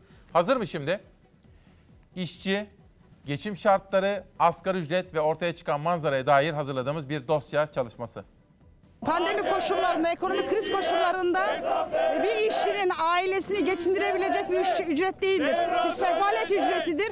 Maalesef açıklanan rakam işçileri sefalete mahkum etmeye devam etmektedir. Gerçekten inanılmaz bir rakam. Zaten bu agile olan rakam. İkincisi vergi dilimine giriyoruz biz zaten. Kendileri geçinsinler o paraya. Geçinebiliyorlarsa. Bu asla kabul edilemez. Bu adaletli değildir. insaniyetli değildir. Hakkaniyetli değildir. Asgari ücret açıklandığında işçinin ilk tepkisi buydu. Hayal kırıklığı maaşına yapılan 500 liralık zamla bu yılda işçiye geçim sıkıntısı göründü. Yetersiz olduğunu herkes biliyor. Kendileri de biliyor aslında. Bir yağ ben yani 40 liraya alırken bugün 80 lira oldu ya. Bir koli yumurta 15-16 lirayken oldu 30 lira. Asgari ücret komisyonu son kez toplanıyor. Şu saatlerde hükümet 2021 yılının asgari ücretini belirlemek için masada pazarlıkta. Aynı zamanda aynı saatlerde ise işçi sokakta, Kadıköy'de, İstanbul'da insanca yaşayabilmek için bir ücret talep ediyorlar. Diskin talebi ise 3800 lira. Diskin önerdiği 3800 lira bir işçinin eşi ve çocuğuyla birlikte geçimini sağlayabilmesi için gereken asgari ücret. Ancak açıklanan rakam o talebin çok altındaydı. Alandaki kalabalığa Disk Genel Başkanı Arzu Çerkezoğlu duyurdu yeni ücreti. Açıklanmış. 2825 lira 90 kuruş. AGI içinde. Değerli arkadaşlar, 2021 yılı asgari ücreti 2825 lira. AGI dahil biçimde açıklandı. Belirlenen bu rakamla 2021 yılı boyunca bu ülkenin işçisinin, emekçisinin geçinmesine olanak yoktur. İşçi sınıfı bir kez daha yok sayılmıştır. Açlığa, sefalete mahkum edilmiştir. Bu mu adaletiniz? Bu mu bu ülkenin tüm değerlerini üreten işçiye, emekçiye reva gördüğünüz asgari ücret? İşçimizi enflasyona ezdirmeyeceğimize dair sözümüzü bir kez daha tutmuş olduk. 15 kişilik komisyon kapalı kapılar ardında patronlarla işbirliği içerisinde işçiyle dalga geçer gibi bir tiyatro oyunu daha sergilediler. Bunun kabul edilir tarafı yok. Biz Yıllardır enflasyon karşısında eziliyoruz. Halktan, alanlardan uzak Çalışma Bakanı'nın böyle söylemesi çok doğaldır. Geçinebiliyor muyuz arkadaşlar? Geçinebiliyor muyuz? Pazarlık masasında bulunan Türk İş'in Genel Başkanı Habertürk TV'de canlı yayında 175 lira daha olsa uygun olacaktı dedi. Şimdi maalesef gönül isterdi 175 lira daha ilave etseler de işte en azından bir 3 bin lira bulsaydı da işte biz de o masada olsaydık yahut 3 bin lirayı geçseydi de biz de o masada olsaydık ben de orada olsaydım işveren başkanı Özgür Burak Bey'in olduğu gibi ben de o masada olsaydım da yani bununla ilgili deseydik ki evet uygundur. Hakiste yapılan zam oranı az değil ancak bütün kesimleri mutlu etmez dedi. Asgari ücretten vergi indirimi için hükümete seslendi. Şu andaki asgari ücrette sigorta primi işçi payı, gelir vergisi oranında beşer puan düşürdüğümüz zaman şu anda açıklanan 2825 liralık net asgari ücreti üzerinden bu iki düzenlemeyi yapsak e, işçinin cebine 335 lira daha fazla para girmiş olacak. 1,5 milyar kira. Nasıl geçine iki çocuk okuyor? Hayat pahalı. Biberin kilosu olmuş kaç lira? Portakal oldu kaç lira? Bunu görmezler lazım ama görmüyorlar kimse. Bu ülkenin işçisini, emekçisini açlığa mahkum ettiniz. Ama bilin ki asgari ücreti sizin keyfiyetinize bırakmayacağız. Bilin ki bu dava burada bitmez. Dün akşam tam haberleri yaptım. Sonra bir telefon çalıyor. Önce açamadım çünkü o sırada danışmanımla konuşuyordum. Sonra bir, ısrarlı da geldi. Bir önemli bir iş adamı. Dedi ki ya Türk İş Başkanı'na da haksızlık yapılıyor dedi. Bu şartlarda alınabilecek en iyi asgari, asgari ücreti aldı dedi. Ben böyle bir durdum acaba falan ne diyor falan nereye gidecek bu laf diye. Aradım dedi. Türk İş Başkanı aramış. Demiş ki herkes sizi eleştiriyor. Ben de işte ya bir Allah'ın kulu da insaf etti ve sizin hakkınızı vermek istiyor dedim ve size bunu aktarmak istedim dedi diyor. O iş adamın adı bende saklı. Ama dedim ki Habertürk'te o sırada canlı yayına bağlandı. Türk İş Başkanı ortaya çıkan manzaradan memnun değil dedim. Aktardım kendisine de. Böyle bir diyalog aklıma geldi şimdi. Tabii bizim rejiden de çok akıllıca bazı sorular soruyor. Ama o soruların yanıtını öğreneyim de ondan sonra sizlere anlatayım. Bugün biz Çalar Saat'te fikri takip yaptık efendim. Halkın en acil talebi adalettir ve benzeri hatalar bir daha olmasın diye aksaklıkların giderilmesi, sistemin düzeltilmesidir. Gaziantep'te 12 yurttaşımız hastanede hayatını kaybetmişti biliyorsunuz yoğun bakımda ve burada ne oldu? Bu hastalarımız neden hayatını kaybetti şeklinde bir soru. Ebru Kraner de o gün bizim yayınımızdaydı. Türk Yoğun Bakım Hemşireleri Dernek Başkanı. O da bütün hastanelerde bir sorun olduğunu, oksijen cihazları yüksek basınçla çalışan cihazlardır diyerek yoğun bakım hemşiresi olarak hastayı da izliyorum, ekipmanları da ekleyerek neticede ben hemşireyim ama diğer bir taraftan işin biyomedikal boyutu da var. Her yoğun bakımda bir biyomedikal mühendisin olması gerekir demişti. Bu konuyu hazır ama Hilal onu bir sonraki kuşağa bırakalım. Önay Alpago ile birlikte buna sohbet edelim. Reklamlardan sonra bu haberi sizlere sunacağım. Ama şimdi sizi bir Balıkesir'e götüreceğim. Balıkesir'de bir çevre haberi. Ama önce Mavi Sahne Tülay Koç yazmış ve imzalamış bana göndermiş. Ve aynı şekilde Behude Yüreğinin sayfaları diyor. Dün beni Tevfik Göksu aradı. Cami ve okul alanı satışı kanuni ve rutin bir işlemdir dedi. Kamuya olan borcu karşılığında devrettiği cami ve okul alanları hatalı muhasebe işlemi nedeniyle Sayıştay'a takılan Esenler Belediyesi'nden açıklama yapıldı. Esenler Belediyesi'ne ait dini tesis, okul ve hizmet alanlarının hazineye devrinin kanuni ve rutin bir işlem olduğu belirtildi. Belediye başkanı bana da işte bunu söyledi. Hatta Ekrem İmamoğlu da böyle haklardan yararlandığına dair videoları da bana gönderdi. Teşekkür ediyorum. Söz hakkına saygı gereği kendisini demokrasi meydanına ağırlayacağız ilerleyen günlerde efendim. Bir çevre haber için şimdi Balıkesir'deyiz. Kayın, kestane, meşe ve sayamayacağım bir sürü ağaç cinsi birlikte yaşıyor. Ve kayın ağaçları dünyanın en çok oksijen üreten ağaçları. Rüzgar gülleri kayın ormanlarını tehdit mi ediyor? Endemik bitki türlerine ev sahipliği yapan Yarımada'dan daha fazla res inşa etmeyin çağrısı yükseldi. Korku ekolojinin bozulması, kayın ormanlarının yok olması. Enerji gerekli ama yer seçimi önemli. Bence yer kapı dağı ormanları olmamalı. İnsan canlı hayatı olmaktan sonra enerjinin ne kıymeti var? Balıkesir'in Erdek ilçesinde bulunan Kapıdağ Yarımadası'nda birbiri ardına rüzgar enerji santralleri inşa ediliyor. 20 tane rüzgar enerji santrali için izinler yıllar önce alındı. İlhan Mahallesi yakınlarında 14 tanesi çoktan faaliyete başladı. 6 tanesi yolda. Erdek Belediye Başkanı Hasan Yapakçı ise daha fazlası zarar diyor. Çünkü Kapıdağ'da yaşayan onlarca endemik bitki türü ve kayın ormanları da enerji kadar kıymetli.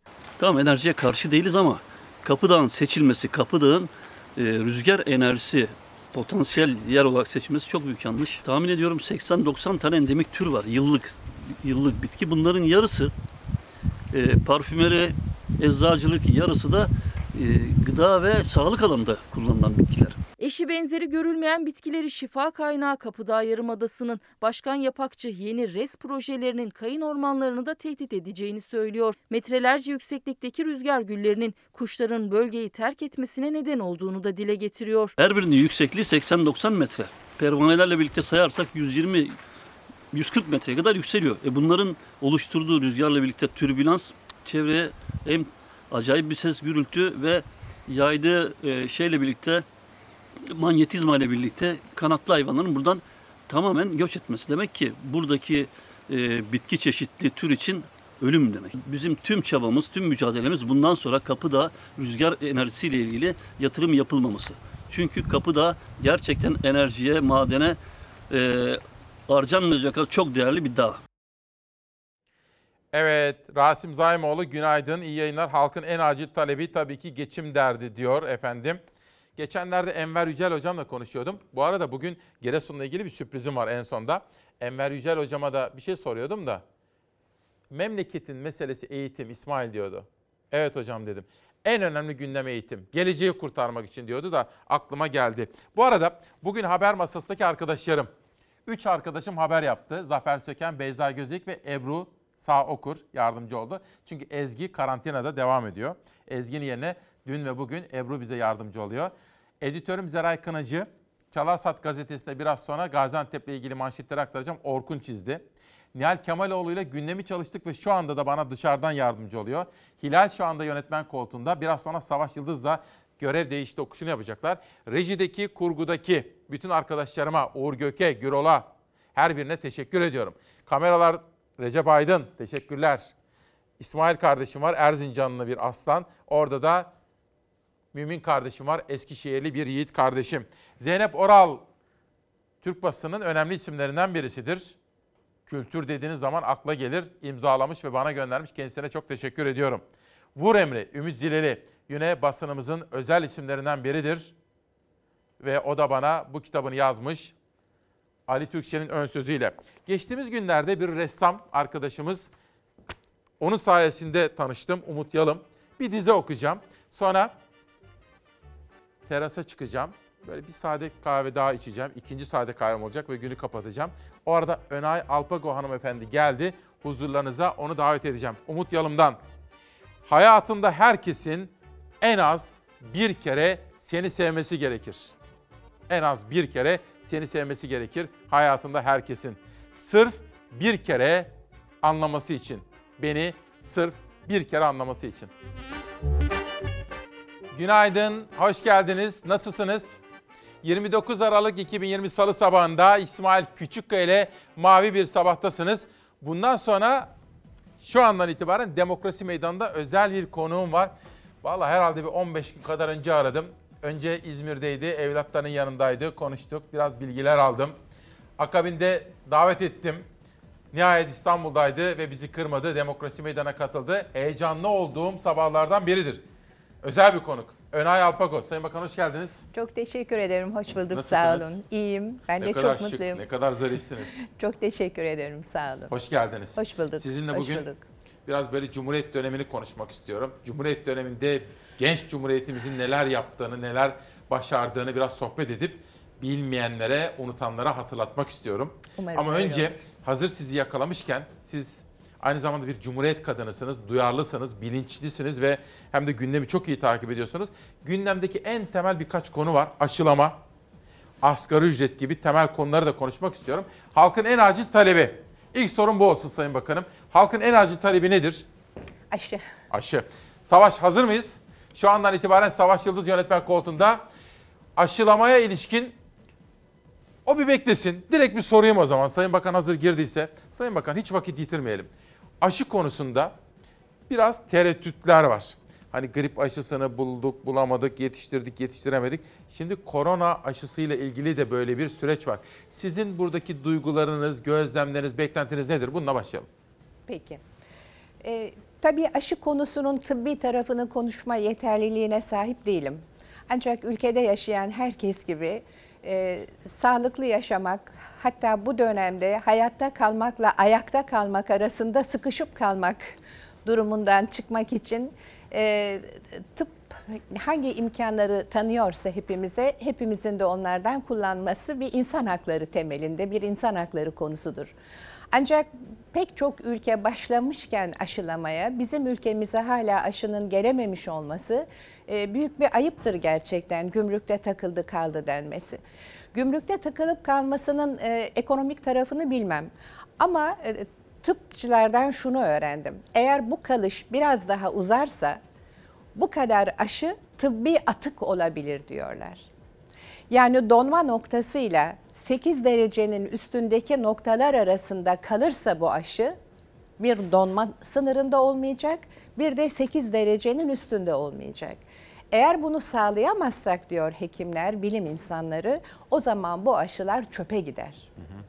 Çöpe gitmesi demek hem hepimizin aşısız kalması ve ölüm riskini, e, hastalık riskini çok daha fazla taşıyor olmamız, yaşıyor olmamız demektir. Hem e, bilinmediği yani, niçin olduğunu bilmediğimiz bir nedenle aşıların hala gelememiş olması bir yönetim ayıbıdır. Üçüncüsü de büyük bir israftır. O nedenle her neyse o sorun bize söylenmeyen, bilmediğimiz o sorun çözülerek aşıların bir an önce gelmesi ve ulaşması Peki. gerekir. Şimdi reklam arasında bir bakanla, halen görevdeki bir bakanla konuştum. Çok teşekkür Size ederim. bu arada çay ikram edeyim efendim. efendim. Zahmet oldu sağ olun. Benim için de çay saati geldi çünkü kahvelerimi içtim. Çok teşekkür ederim. Sayın Bakan'la yaptığım sohbetten bir parça bilgi vereceğim. Teyit edilmiş bir bilgi değil ama sonuçta devletin halen görev yapan bir bakanı. Fakat önce sizi bulmuşken şunu sorayım. Herkes birbirine şunu soruyor. Aşı olacak mısınız? Olacağım. Olacaksınız. Olacağım. Tabii. Etrafınız, Tabii tabii. eşiniz, tabii. dostunuz Benim olacak. eşim de doktor. Ee, hele bir doktor evinde aşıya karşı çıkmak mümkün değil. Olacağım. Peki. Şimdi efendim reklam arasında hani ismi bende saklı halen görev yapan bir bakanla başka bir vesileyle ilgili konuşurken o arada aşılama konusunda da toplumdaki kaygıları anladıklarını ama bunları biraz yersiz bulduklarını ifade etti. Ama aşılar nerede Sayın Bakan dedim. Aşılar şu anda yolda dedi. Çarşamba sabahı itibariyle Türkiye'ye gelmesini bekliyoruz. Hatta dedi benden duymuş olma aşıların havada olduğunu söyleyebiliriz dedi. Bilmiyorum. Teyit edilmiş bir bilgi değil. Çünkü ama spontan bir sohbet esnasında ortaya çıktığı için reklam arasında sizlere anlatmak istedim. Milliyet gazetesi 8 milli aşı yolda diyor. Erken saatlerde Sayın Erdoğan'ın bu konudaki sözlerini sizlere detaylı aktarmıştım. Erdoğan o konudaki açıklamaları bugün Milliyet'in de birinci sayfasında manşet olmuş. Hazır Sayın Bakan Önay Alpago'yu bulmuşken dünün bu sabaha yansıyan ana gündem maddesi asgari ücret ve ucuz işçilikti. Savaş hazır mıyız? İzleyelim Önay Alpago'ya soracağız. İstanbul Ticaret Odası bir rakam açıkladı. Utanmadan, sıkılmadan bir açıklama yaptı. Utanılması gereken bir itirafı dile getirdi aslında. Dediler ki uluslararası sermayeyi ülkemize çağırmak için Türkiye'de işçi maliyeti saatlik 5.6 dolar. Almanya'da ise 47.2 dolar. İstanbul Ticaret Odası aslında hiçbir ülkenin övünmeyeceği sözlerle övdü Türkiye'yi. Yabancı yatırımcılara Türkiye'de ucuz iş gücü vaat etti. Eğer yabancı sermaye gelecekse kaliteli üretim açısından gelsin diye düşünüyorum. Yani ucuz iş gücünün olduğu bir ülke olarak gelmesi beni şahsen bir yurttaş olarak yaralar. Avrupa'nın resmi istatistik bülteni Eurostat verilerine göre asgari ücretin olduğu 27 Avrupa ülkesi arasında ücret yüksekliği açısından 23. sırada Türkiye. Toplam çalışan sayısına göre asgari ücretli oranının en yüksek olduğu ülkede açık ara farklı Türkiye. Yani hem çok sayıda asgari ücretli çalışan var hem de ücret çok düşük. Gelin ey yabancı sermaye, uluslararası sermaye. Gelin burası ucuz emek cenneti diyordunuz ya. İşte bu asgari ücretle 2021 yılı asgari ücretiyle bunu bir kez daha teyit ettiniz. İstanbul Ticaret Odası da yabancı yatırımcıları Türkiye'ye çekebilmek için bu verileri kullandı. Mülk edinme rehberinde övüldü ucuz iş gücü. Emeğin değersizliği üzerinden yabancı yatırımcılar ülkeye davet edildi. yüksek paralar elde edeceğiniz, kar yapacağınız bir ortam diye e, yabancı yatırımcıları çağırıyor İstanbul Ticaret Odası. Yabancı yatırımcıyı buraya çekmenin yolu ucuz işçilikten geçmiyor. Rehbere göre Türk işçisinin işverene maliyeti Alman işçisinden 9 kat daha ucuz. İmalatta saatlik işçi maliyeti Türkiye'de 5,6 dolarken Almanya'da bu maliyet 47,2 dolar. Bu ülkenin o aydınlık tertemiz insanların emeğini uluslararası sermayeye ucuz emek cenneti olarak pazarlamaya çalışanlarla insanca bir yaşam mücadelesi veren Türkiye işçi sınıfının mücadelesidir. İstanbul Ticaret Odası yabancıların İstanbul'dan konut sahibi olması halinde Türk vatandaşlığı alabileceğini de hatırlattı. Türkiye'de yurt dışı alıcılara özel olarak KDV'siz gayrimenkul satın alma fırsatı sunulmaktadır sözleri de adaletsizliklerin açıklaması gibiydi. Şimdi bu konuyu konuşacağım fakat az evvel ben sizlere demiştim ki bir bakanın ismi bende saklı. Aşı şu anda yolda, uçakta havada ve çarşamba sabahı Türkiye'ye gelecek demiştiğini belirtmiştim. Editörüm Zeray Kanacı beni uyarıyor. Şu anda bu teyit edilmiş bir bilgi. Tekrar ediyorum. Son dakikayı basalım Savaş. Son dakika gelişmesi. Çin'den Türkiye'ye gelmek üzere aşıların yola çıktığını sizlere anlatayım. Türk Hava Yolları da bunu açıkladı. Tekrar ediyorum. Son dakika gelişmesi. Çin aşıları şu anda uçakta, gökyüzünde ve çarşamba sabahı Türkiye'ye gelmesi bekleniyor. Günün en sıcak gelişmesini de sizlere buradan aktarmış olalım. Önce İstanbul'a geliyor aşılar. Akabinde Ankara'da olacak ve Sağlık Bakanı'nın da açıkladığı gibi öncelikle sağlık çalışanları ve risk grubundan başlayarak hızlıca aşılama yapılacak. Hatta bakana dedim ki Sayın Bakan geç kalmadık mı dedim. Dedi ki öyle düşünme dedi. Tamam biraz geç kalmış gibi gözüküyoruz ama dedi bizde dedi rakamlar verdi. İşte şu kadar hastane var, 27 bin aile hekimi var, bu kadar hemşire var. İddia ediyorum günde 1 milyon aşılama yapabiliriz dedi. Bilmiyorum. İzleyip görelim işte bütün bunları da anlatalım. Sayın Bakan'a bir soru. Milliyet'ten bir sonraki gazeteye geçelim. Hürriyet gazetesinden. Onu verdim. Yeni bu dursun dursun bir dakika bir dakika. Bunları bir kaldır şimdi. Sayın Bakanım, çalışma hayatı ve asgari ücret dün belirlendi. Siz de devlet bakanlığı yapmış bir isimsiniz. Gündemi de dikkate takip ediyorsunuz. Bunu nasıl yorumlarız? Memleketin gerçekliğini düşününce. Evet, e, son 11 yılın en düşük rakamı bu. Öyle mi? Evet, son 11 yılın en düşük rakamı. Almanya'daki ücretin yaklaşık 8'de biri. E, zaman zaman Almanya bizi kıskanıyor sözünü e, kullanıyoruz ama kimin kimi kıskandığı böylece belli oluyor. Amer- Almanya'daki ücret bizdekinin tam 8 kat fazlası. Şimdi İsmail Bey, e, burada önemli olan şu. Çalışan insanların elbette emeğin karşılığı e, ödenmez, hak, o hak ödenmesi zor bir haktır. E, kol gücüyle, beden gücüyle, kas gücüyle, akıl gücüyle yani hayatını emek üzerine kurmuş insanların bedelini ödemek kolay değildir. Ama ne olursa olsun bu ödenecek bedelin hiç değilse insan haklarına, e, yaşam hakkına, uluslararası başta ILO olmak üzere uluslararası anlaşmalara, vicdana, realiteye uygun olması gerekir.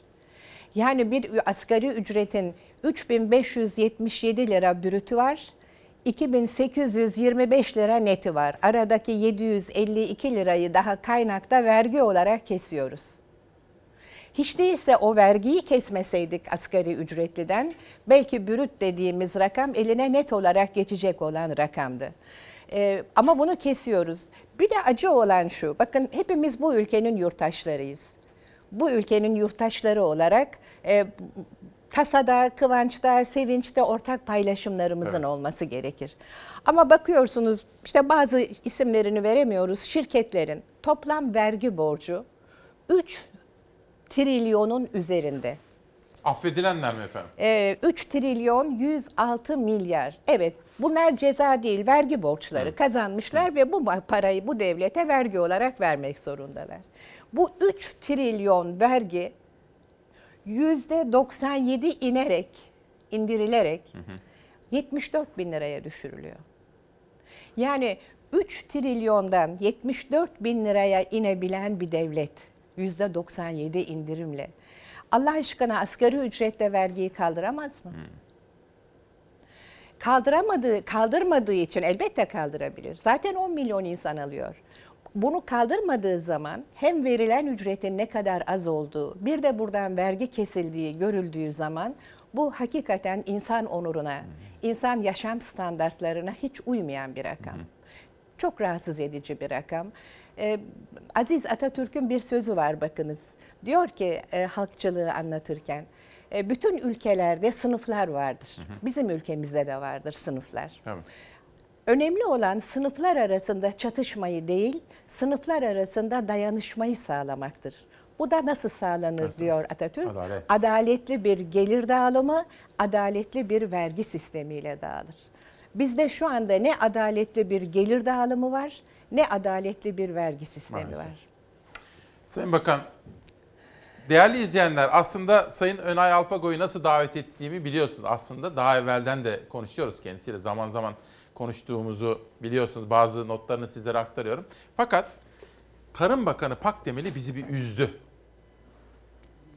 Cumhuriyet döneminde benim en fazla gündeme getirdiğim hususlardan biriydi. Bu 8 yıldır buradayım, sizlerleyim. Çocukluğumda hep duya geldiğim, çocuklar derdi rahmetli öğretmenlerimiz Mustafa Demirçakan, sonraki öğretmenlerimiz de dahil. Yaşayanlara Allah uzun ömür versin. Türkiye tarımda kendi kendine yeten 7 ülkeden biridir derdi. Derdi de ben böyle o çocuk aklımda böyle gururlanırdım. Aç kalmazdık biz. Başkalarına muhtaç olmazdık. Sonra Tarım Bakanı bunun bir efsane olduğunu söyledi. Birazcık da böyle, böyle dalga geçerek adeta kırıldım. O zaman ben danışmanım Nihal Kemaloğlu ile de konuştum. İlber Hoca ile de konuştum. Sonra Önay Hanım'ı aradım. Sonra ismi bende saklı bir devlet üniversitesindeki görevli bir profesörle, tarihçiyle konuştum. Önay Hanım'ı o zaman davet ettim. Bakın, Türk Tarih Kurumu kitabı, Milli Mücadele yıllarındaki kuruluşlar, Doktor Fethi Tevetoğlu. Türk Tarih Kurumu'na da teşekkür ediyorum. Savaş görseller vardı, bir verir misiniz? Atatürklü görseller. Bakın, Cumhuriyeti kuran o büyük insan, Aziz Atatürk, Cumhuriyette neler neler başardı. O genç cumhuriyet dağılmış bir imparatorluktan yola çıkarken genç bir cumhuriyet kurdu ama aynı zamanda Atatürk Orman Çiftliği'ni kurdu. Aynı zamanda köylülere kooperatifleşmeyi, üretimi ve zirai kalkınmayı öğretti. İşte bu konuda bir videomuz vardı Savaş, Atatürk'lü bir video. Orman Çiftliği. Bugünlerde Orman Çiftliği'nin yeniden imara açılması, yeniden yapılaşmaya açılması çok tartışılıyor. O videoyu izleyelim ve sohbetimize devam edelim. Ankara'nın taşına bak Gözlerimin yaşına bak Anlatır mısınız nasıl başladığınızı? İlk sene burada. Paşam ilk sene başladığımız zaman bütün bu görülen ağaçlı yerler bir tek ağaç bile yoktu. Çöl halindeydi. Karşıki derelerin içerisinde bir çadırla işe başladık. Amerika traktörlerinden Thornton aldık ve bu suretle mebde olarak işe başlamış olduk. Birkaç sahada ziraatı mütevessi bir sahada yapmak için makinalı ziraata ehemmiyet verdik. Hayvanata fazla miktarda ehemmiyet verdik. 5 sene zarfında 1 milyona yakın ağaç diktik. Meyve bahçeleri yaptık, bağ yaptık ve 7 bine kadar koyun yetiştirdik. Taş yarıldı baştan başa Paşam 4 yaşında. İlk yavrusunu aldık. 18 okka kadar yemeye süt verir. Simental. Kırım üzerine geliyoruz paşam. Simental üzerine ve bir de Hollanda üzerine. Bu halis bir simentaldir. Bu diğer renkli inekler hangi cinsler? Paşam ekserisi Kırım'dır. Kırım İsviçre'dir ve Hollanda vardır. Hollanda'yı bilhassa yerlerle birleştirip en yüksek dünyada süt veren Hollanda cinsidir ki yevmiye 40 litre kadar verir. Yerlilerin hem cüsselerini yükseltmek hem süt kabiliyetlerini çoğaltmak için kurazman yaptırmak, melez yaptırmak esasına görüyoruz. Melez şey, iklime alıştırıyorsunuz. İklime alıştırıyoruz. Hem süt üzerine ve hem de et üzerine en yüksek. Uyan uyan Gazi Kemal Şu feleğin işine bak işine bak Uyan uyan Gazi Kemal Şu feleğin işine bak işine bak İnsanın etkilenmemesi, insanın duygulanmaması mümkün değil Sayın Bakanım. Nasıl yorumlayacağız? Cumhuriyet neleri başardı? Genç Cumhuriyet. İsmail Bey, ben Yeditepe Üniversitesi'nde e, bu dersi verirken her dönem şöyle başlıyorum gençlere, öğrencilerime ve buradan bütün gençlere de söylemek istiyorum. Siz yolda yürürken birisiyle karşılaşıyorsunuz, o birisini siz tanıyorsunuz, herkes tanıyor. O size bir paket veriyor kucağınıza. Diyor ki bu sana emanet. O anda iki şey düşünürsünüz. Neden bana ve içinde ne var?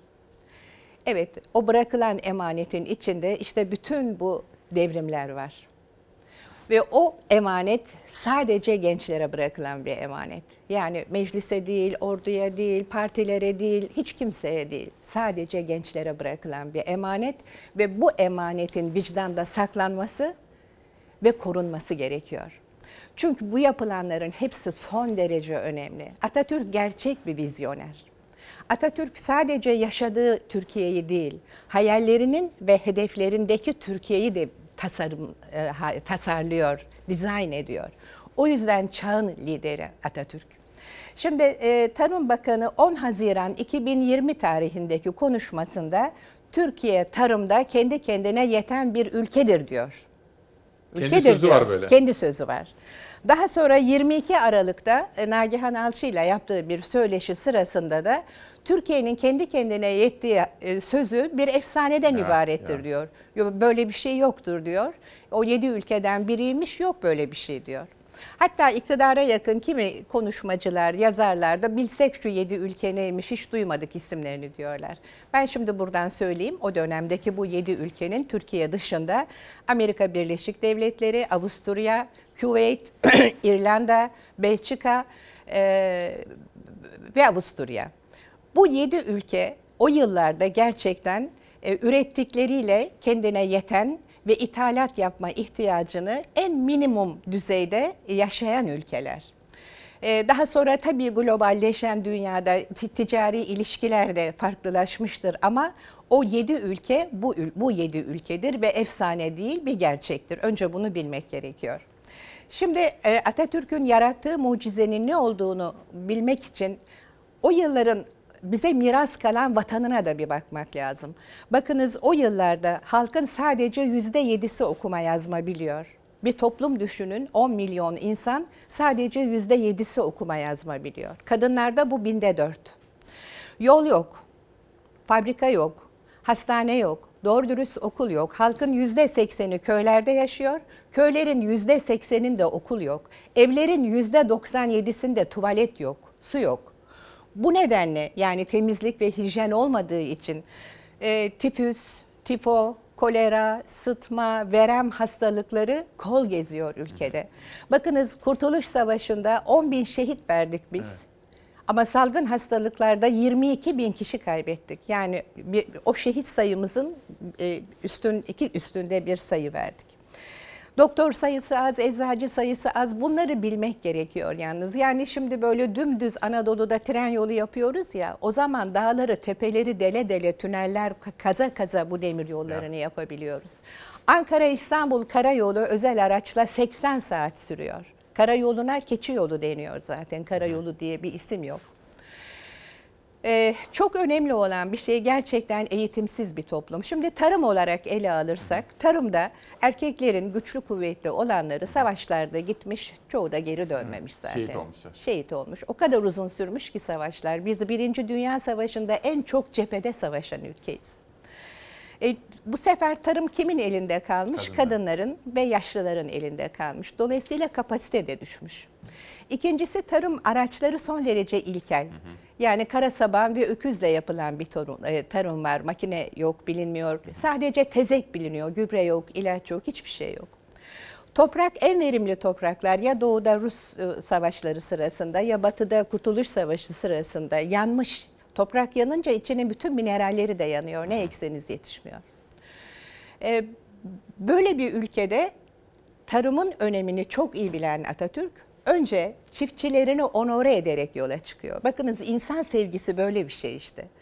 Ya burada şunu ekeceksiniz, burada da bunu ekeceksiniz demiyor. Evvela onlara sevgisini ve güvenini gösteriyor. E, çünkü tarım bir yanıyla da hurafelere, e, batıl itikatlara filan bırakılmış. İzin verirseniz siz duydunuz mu hiç bilmiyorum ama çekirge emirnamesi diye bir şey var. Çekirgelere emir veriliyor. Evet. Ankara Kadısı Osmanlı'nın son dönemlerinde çekirgelere bir mektup, bir emirname hazırlıyor. Ben bunu son zamanlarda gördüm. Diyor ki çekirgeler, ey çekirgeler, kulların yetiştirdiği ürünlere zarar verdiniz. Onların şikayetinden duyduk. Ürünler şikayet etmişler çekirgeleri. E, size şeriat tarafından bir mektup gönderiyoruz. Ya buna son verirsiniz diyor kadı çekirgelere yazdığı bu emirnamede ya da sizi Ulu Tanrı'ya havale ederiz diyor. Yani çekirgeyle baş, uğraşma yöntemi de bu. Yollara konuyor bu ki çekirgeler görsün bu emirnameleri ve tarıma zarar Bu vermekten Savaş atamızın bir vazgeçsin. sözü vardı. Onu bir verir misin? Şimdi Sayın Bakanım bak atamız çiftçiye hani siz dediniz ya önce teşvik etmeniz gerekiyor ve destek vermeniz ge- gerekiyor. Bu ülkeyi kuran büyük insan Gazi Mustafa Kemal Atatürk diyor ki Türkiye'nin gerçek sahibi ve efendisi gerçek üretici olan köylüdür. O halde herkesten daha çok refah, mutluluk ve servete hak kazanmış ve layık olan köylüdür diyor ki teşvik ediyor. Peki ne yapıyor mesela efendim? Efendim bunun bir devamı var yalnız o cümlenin. Onu da Evet. okuyabilir miyim? Bakın diyor ki ne yazık ki bizler yüzyıllardır bu iyiliklere karşı nankörlük, küstahlık, zorbalıkla uşak derecesine indirmek istediğimiz bu gerçek sahibin huzurunda tam bir utanç ve saygıyla eğiliyorum diyor. Bunu Atatürk söylüyor. Ne Ee, yaptı peki? ne Mesela yaptı? heh, e, şimdi dağılmış bir imparatorluk, nesilleri yok olmuş, savaş Aynen öyle. meydanlarında Aynen. kaybolmuş bir Ve yokluk. tam bir yarı sömürge halinde bir imparatorluk bize miras kaldı. Kapitülasyonlarla, borçlarla, duyunu umumiyle, reji idaresiyle ve yabancı sermaye kuruluşlarıyla, okuma yazma bilmeyen bir toplumuyla, hastalıklı bir nüfusuyla, yorgun, yoksul, bıkkın bir halkla böyle bir imparatorluk bize miras kaldı. Tıpkı bir eldiveni ters yüz eder gibi ters yüz etmiştir Mustafa Kemal Atatürk. Tarımda, sanayide, ulaşımda, bankacılıkta, eğitimde, kültürde, sanatta, tarihte aklınıza gelen hayata ilişkin ne varsa kadın haklarında, eğitimde, kültürde hepsinde bir devlet başkanı düşünün Sakarya Savaşı devam ederken Ankara'ya gidiyor Anadolu Medeniyetleri Müzesi'ni açıyor. Sakarya Savaşı devam ederken. Muazzam. Sakarya Savaşı devam ederken Zonguldak maden işçilerinin, yeraltı işçilerin çalışma saatlerini, yataklarını, revirlerini, dinlenme saatlerini düzenleyen kanunu çıkarttırıyor. Ya. E, Bir devlet başkanı düşünün, bu- çok etkilemiştir beni. E, Bütün nesi var, nesi yok, milletine bağışlayabilmek için kız kardeşinin mirasçılık hakkı talep etmemesi adına önce özel bir kanun çıkartmıştır. Akrabaları mahfuz hisseyi ileri sürerek dava açmasınlar diyor özel bir kanun. Ondan sonra her şeyini milletine bağışlamıştır. Yani günümüzde pek çok devlet adamı daha çok kendine kalsın diye yasa çıkarırken Atatürk bize kalmasın, aileme kalmasın diye kanun çıkararak her şeyini milletine bağışlamıştır. Bir devlet başkanı düşünün operaya söz yazmıştır. Özsoy operasının sözlerini Münir Hayri Egeli ile birlikte yazmıştır. Böyle bir devlet başkanı yok daha. Olmadı, olmayacak da. Şimdi tarımda bu kadar ilkel koşulların olduğu tarımda neler yapmıştır? Evvela çiftçiyi e, bankalar, o tarihte bankalar çok sınırlı bile olsa borç kıskacından kurtaracak değerlendirmeler yapmıştır. Çiftçi borçlarını çoğu kez affetmiştir. E, faizsiz krediler verilmiştir uzun sürede ödenmesi gereken. Köylüye traktör dağıtılmıştır. Köylüye gübre ve ilaç dağıtılmıştır. Eğitimin önemi anlatılmıştır. Ekilebilir toprakların sayısı artırılmıştır. Aşar vergisi denen o köylüyü mahveden vergi kaldırılmıştır. Nüfusun artmasıyla ve genç erkek nüfusunun çoğalmasıyla tarımdaki verimlilik artmaya başlamıştır. Ve Türkiye gerçekten e, buğdayını e, ithal eden bir ülke iken Atatürklü yıllarda Hı hı. buğdayını ihraç eden Ya, bir ülkeye işte dönüşmüştür. bu. E, Şimdi biz ithal ediyoruz ya efendim. Evet. Biz bunu da eleştiriyoruz. Diyoruz ki bu kadar çok tarımda ithalat olur mu? Buna tabii tepki gösteriyorlar.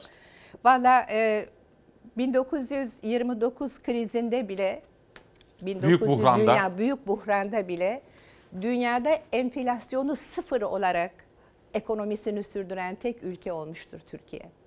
Tabii ithalat yapılacaktır. Yani günümüzde tarım çeşitliliği artıyor, işte sebze meyve çeşitliliği artıyor, ithalat yapılmasın demiyor kimse. Ama e, Atatürk'ün önem verdiği gibi ithalat ve ihracat dengesini olabildiği kadar ihracat fazlasıyla yapmak gerekiyor. Şimdi Tarım Bakanı'na ben buradan bir şey daha e, ulaştırmak isterim. Buyurun. Türkiye kendi kendine yeten 7 ülkeden biri olduğu gibi İsmail Bey, Evet. Türkiye müthiş bir başarıya da uluslararası anlaşmalarla imza atmıştır Atatürk döneminde. Bakınız hiç borç almamıştır Türkiye. İki ülkeden kredi almıştır. Birisi Rusya'dır, 8 milyon dolar kredi almıştır. Biri Karabük demir çelik fabrikalarının yapılması için İngiltere'den 2 milyon sterlin, İngiliz sterlini kredi almıştır. Bunları neyle ödemiştir? Tarımsal üretimle. Bunları gerçekten ihraç malı ürünlerle, başta tarım ürünleri olmak Ya üzere işte bu. canlı hayvanla, buğdayla, tütünle, sebzeyle, yünle ödemiştir. Sayın Bakan devam edeceğiz. Gerçekten çok aydınlatıcı, çok Ben de durdurulamam Ya Atatürk estağfurullah yok. söz Çok öğretici. olunca. Bu arada bir şey soracağım. Yeditepe Üniversitesi'nde siz ne dersi veriyorsunuz? Onu da bilen bilmeyenlere anlatalım. Evet ben hem e, Atatürk ilkeleri dersi veriyorum Evet. hem de hukuk fakültesinde hukuk ve sanat dersi veriyorum. Ne kadar güzel. Onu da çünkü sizi ilk defa görenler var. Çok etkilenmişler. Bana mesaj yazıyorlar da. Teşekkür Efendim bir reklam arası. Sade kahve ikram edebilir miyim size? Alırım. Peki. Şimdi biz bir kahve daha içeceğiz efendim. Ve ondan sonra bakın Atatürk'ün bilinmeyen suikastlar, yıllar boyu tarih. Bu da bugün itibariyle çıkan bir dergi. Henüz okuma imkanı bulmadım. Bir de bugün tanıtacağım kitaplardan birisi de Kusurlu Bir Akşam Rüyası Yılmaz Saruhan'dan gelmiş. Bir reklam arası. Dönüşte bu güzel sohbete devam ediyoruz. Efendim günaydın. Halkın en acil talebi dedik. Önay Alpago. Yani şimdi reklamlarda ajanslara şöyle bir baktım. Maillere, mesajlara, sosyal medyaya yıkılıyor. Çok yoğun. Özlemişsiniz değil mi böyle insanları, böyle kadınları? Cumhuriyet insanlarını böyle Türkçesiyle, ifade etme biçimiyle, bilgisiyle, yaklaşımlarıyla. Önay Alpago ile sohbetimiz devam edecek. Selam selamlarınızın bir kısmını ilettim. Neptün Soyar başta olmak üzere çok, Çok sayıda selam ederim. var sizlere. Çok teşekkür ederim. Şimdi Savaş şöyle ekonomiye bir bakalım. Zafer Söken bir haber hazırlamıştı. Dolar, euro ve altın sonra Cumhuriyet dönemine yakından bakacağız. Merkez Bankası'nın faiz artırımı yeni haftada da Türk lirasına değer kazandırdı. Dolar 7 lira 50 kuruşun, euro 9 lira 10 kuruşun altına geriledi. Merkez Bankası 24 Aralık'ta Türk lirasındaki değer kaybını önlemek için bir kez daha faiz kartını oynadı. 2 puan artırıldı politika faizi. %17 seviyesine yükseltildi. Artan faizle döviz kurları lira karşısında geri adım attı. Dolar geçtiğimiz haftayı 7 lira 55 kuruşla, euro ise 9 lira 25 kuruşla kapattı. Yeni haftada da faiz artışının etkileri görüldü piyasalarda. Dolar ve euronun lira karşısındaki geri adımları sürdü.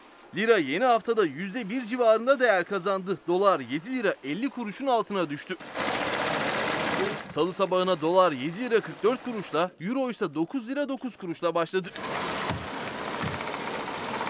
Döviz kurlarındaki düşüşle altın fiyatlarında da gevşeme yaşandı. Kapalı çarşıda gram altın 449, çeyrek altınsa 737 liradan alıcı buluyor. Bu en güncel haberdi. Birkaç tane gazete manşeti sizlere aktarmak istiyorum. Bir tanesi yerel gazetelerde vardı. Bir de Mersin'den bir kooperatif haberi vardı. Mersin atamız kooperatifleşmeye çok önem veriyordu. Ama şimdi ne yapıyoruz acaba? Şimdi bakın sormak isteyeceğim Önay Alpago'ya. Bir kooperatif haberi gelsin. Atatürk'ün ilk kurduğu kooperatifin iki üyesi anılarını anlattı. Kooperatife girince tefeciden kurtulduk diyor efendim. Başak Gürsoy da dedesiyle ilgili anılarını bana anlatmıştı Mersin'e gittiğim zaman. Şimdi Önay Hanım'a sormak istiyorum. Cumhuriyetimiz. Şimdi bir manşet daha gelsin. Nijer manşeti gelecekti. Halkın en acil talebi. Nijer'de milli tarım. Bakın ünlem. Türkiye Afrika kıtasındaki Nijer'de 1 milyona hektar alanda yem bitkileri üretimi gerçekleştirecek.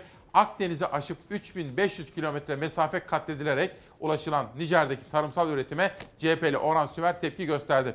O halde Önay Alpago'ya soralım. Hocam Cumhuriyet demek, tarımsal üretim demek, Atatürk Orman Çiftliği demek, köylüye, esnafa değer vermek demek, kültür demek, sanat demek, edebiyat demek. En önemlisi eğitim demek değil mi? Evet, gerçekten öyle. Biz kendi ülkemizdeki ekilebilir toprakları hektar hektar küçültürken Nijerya'da, Sudan'da, işte Somali'de buralarda toprak kiralayarak tarım yapıyoruz ya da ithalat yapıyoruz. İsmail Bey şunu bilmemiz lazım bakınız ithalat tabii yapılır ama biz kendi çiftçimizi destekleyeceğimize o ürünleri aldığımız ülkelerde onları üreten çiftçileri destekliyoruz. İthalat yapmakla onları destekliyoruz. İkincisi bütün bunları dolarla al- alıyoruz. Yani dolar borcumuz biraz daha artıyor kendi çiftçimizi desteklemek varken. Ve en önemlisi korona bize şunu gösterdi. Paranız da olsa, dolarınız da olsa eğer sınırlar kapatılıyorsa, e, limanlar kapatılıyorsa, havaalanları kapatılıyorsa hiçbir şey alamazsınız. O nedenle biz kendi imkanlarımızda kendi ekonomimizi, tarımımızı ve sanayimizi geliştirmek zorundayız. Ne kadar paramız, dolarımız, torbalar dolusu olsun. Sınırlar kapalıysa ne yapacağız? Nereden gelecek? Ve biz artık maruldan samana kadar her şeyi ithal eder olduk. Biraz önce söyledim. Çok özel, çok spesiyel şeyler ithal edilebilir ya da hak- hakikaten bir sene mahsulünüz yetmemiştir, bir sene, iki sene Geçici geçici olarak al- alabilirsiniz. Ama e, listesini getirdim. Okusam program yetmez. Aklınıza gelen her şey buğday, arpa, yulaf, marul, e, fındık, fındık ithal ediyoruz. Biz dünyanın en ünlü fındık üreticisi ülkesiyiz ama borsaları Türkiye dışında olduğu için fındık üretiminin herhangi bir tekeli de bizim elimizde değil. Şimdi Atatürk e, ekonomisini bağımsızlık üzerine kurmuştur ve demiştir ki ekonomik bağımsızlığı olmayan bir ülkenin siyasi, askeri, adli, kültürel hiçbir bağımsızlığı olmaz. Evvela ekonomik bağımsızlığımız olacak. O yüzden Misak-ı Milli'nin yanında İzmir İktisat Kongresi'nde bir de Misak-ı İktisadi kabul edilmiştir. Yani bağımsız iktisat yemini yapılmıştır orada da. Ve Lozan'a giden heyet Haydar şeyden e, evet Haydarpaşa'dan trenle uğurlanırken misak-ı milli sesleri ve alkışlarıyla uğurlanmıştır. Bağımsızlık benim karakterimdir derken Atatürk her alandaki bağımsızlığı kastetmiştir. Ve peki etmiştir de ne olmuştur? Atatürklü yılların sonuna geldiğimiz zaman şu tabloyu okumak istiyorum. Bakınız 15 yılda Cumhuriyet gayri safi milli hasılada %8 oranında büyümüştür. Enflasyon sıfırdır. Ee, çok sayıda sanayi tesisi açılmıştır. Bacası tüten bir tek fabrikası yoktur Osmanlı'dan bize kalan yani Cumhuriyete kalan. Neler vardır? Atölyeler vardır, tezgahlar vardır. Tamam ama sanayi devriminin kastettiği fabrikalar yoktur. Bunlar gibi 17 sektörde yapılmıştır. Denk bütçemiz vardır. İhracatı ithalatından fazladır. Şimdi Almanya'yı okuyoruz ve diyoruz, bakıyoruz Almanya bütçesinde gelir fazlası var. O gelir fazlası önce bizde olmuş. Atatürk döneminde olmuş. Üç dönem üst üste bütçemiz gelir fazlası vermiş. Tarihimizde ilk ve son. Gelir fazlası Muazzam. vermiş. Muazzam. Türk lirası önce 2.2 e, dolarla karşılaştırdığımız zaman sonra bir buçuk. Yani Türk parasıyla doların neredeyse değeri birbirine eşit olmuş. Şimdi dolar kaç lira oldu diye her gün gaz- basın Tabii, haber televizyondan haber yapıyorsunuz. Neredeyse Türk lirasına eşit. Üç beyaz kendine yetmiş kefen bezi bile Amerika'dan getirildiği için o beze biz Amerikan bezi deriz. O kefen bezi Amerika'dan Üç getirtilen beyaz da bezler. kendisine yetmiş. Evet. Ee, uçak üreten ilk 10 ülke içine girmiş. Kayseri'de fabrikamız var. İlk 10 ülke içindeyiz. Ee, yani bu müthiş bir şey. 176 uçak üretmişiz. Hollanda'ya ve Danimarka'ya satmışız bunları. İlk ondayız. Ve çok ilginçtir Atatürk vefat ettiği zaman Türkiye'nin Merkez Bankası'nda 36 milyon liralık döviz, 26 ton altın vardır. Altın 26 ton. O şartlarda değil mi? Düşünün o şartlarda Cumhuriyet kurulmuş, Ya. fabrikalar yapılmış, yollar yapılmış, kamu binaları yapılmış, hastaneler yapılmış, eğitime en yüksek bütçe ayrılmış, kültür ve sanat desteklenmiş. Ee, Osmanlı döneminden kalan Lozan'da taksite bağlanan borçlar muntazaman ödenmiş. Duyunu Umumiyesi, Reji İdaresi, yabancı sermaye kuruluşlarının hepsi çıkarılmış. Onların paraları tek tek ödenerek millileştirilmiş. Buna bütün bunların sonunda 26 ton altın var Merkez Bankası'nda. 36 milyon liralık döviz var. Bu bir mucizedir. Muazzam. Atatürk bir mucizenin insanıdır. Bir videomuz var. Savaş Yıldız hazır mı? Biraz evvel verdiğim video o kadar çok etkiledi ki sizleri. Ama o videonun devamı da var efendim. İzliyoruz.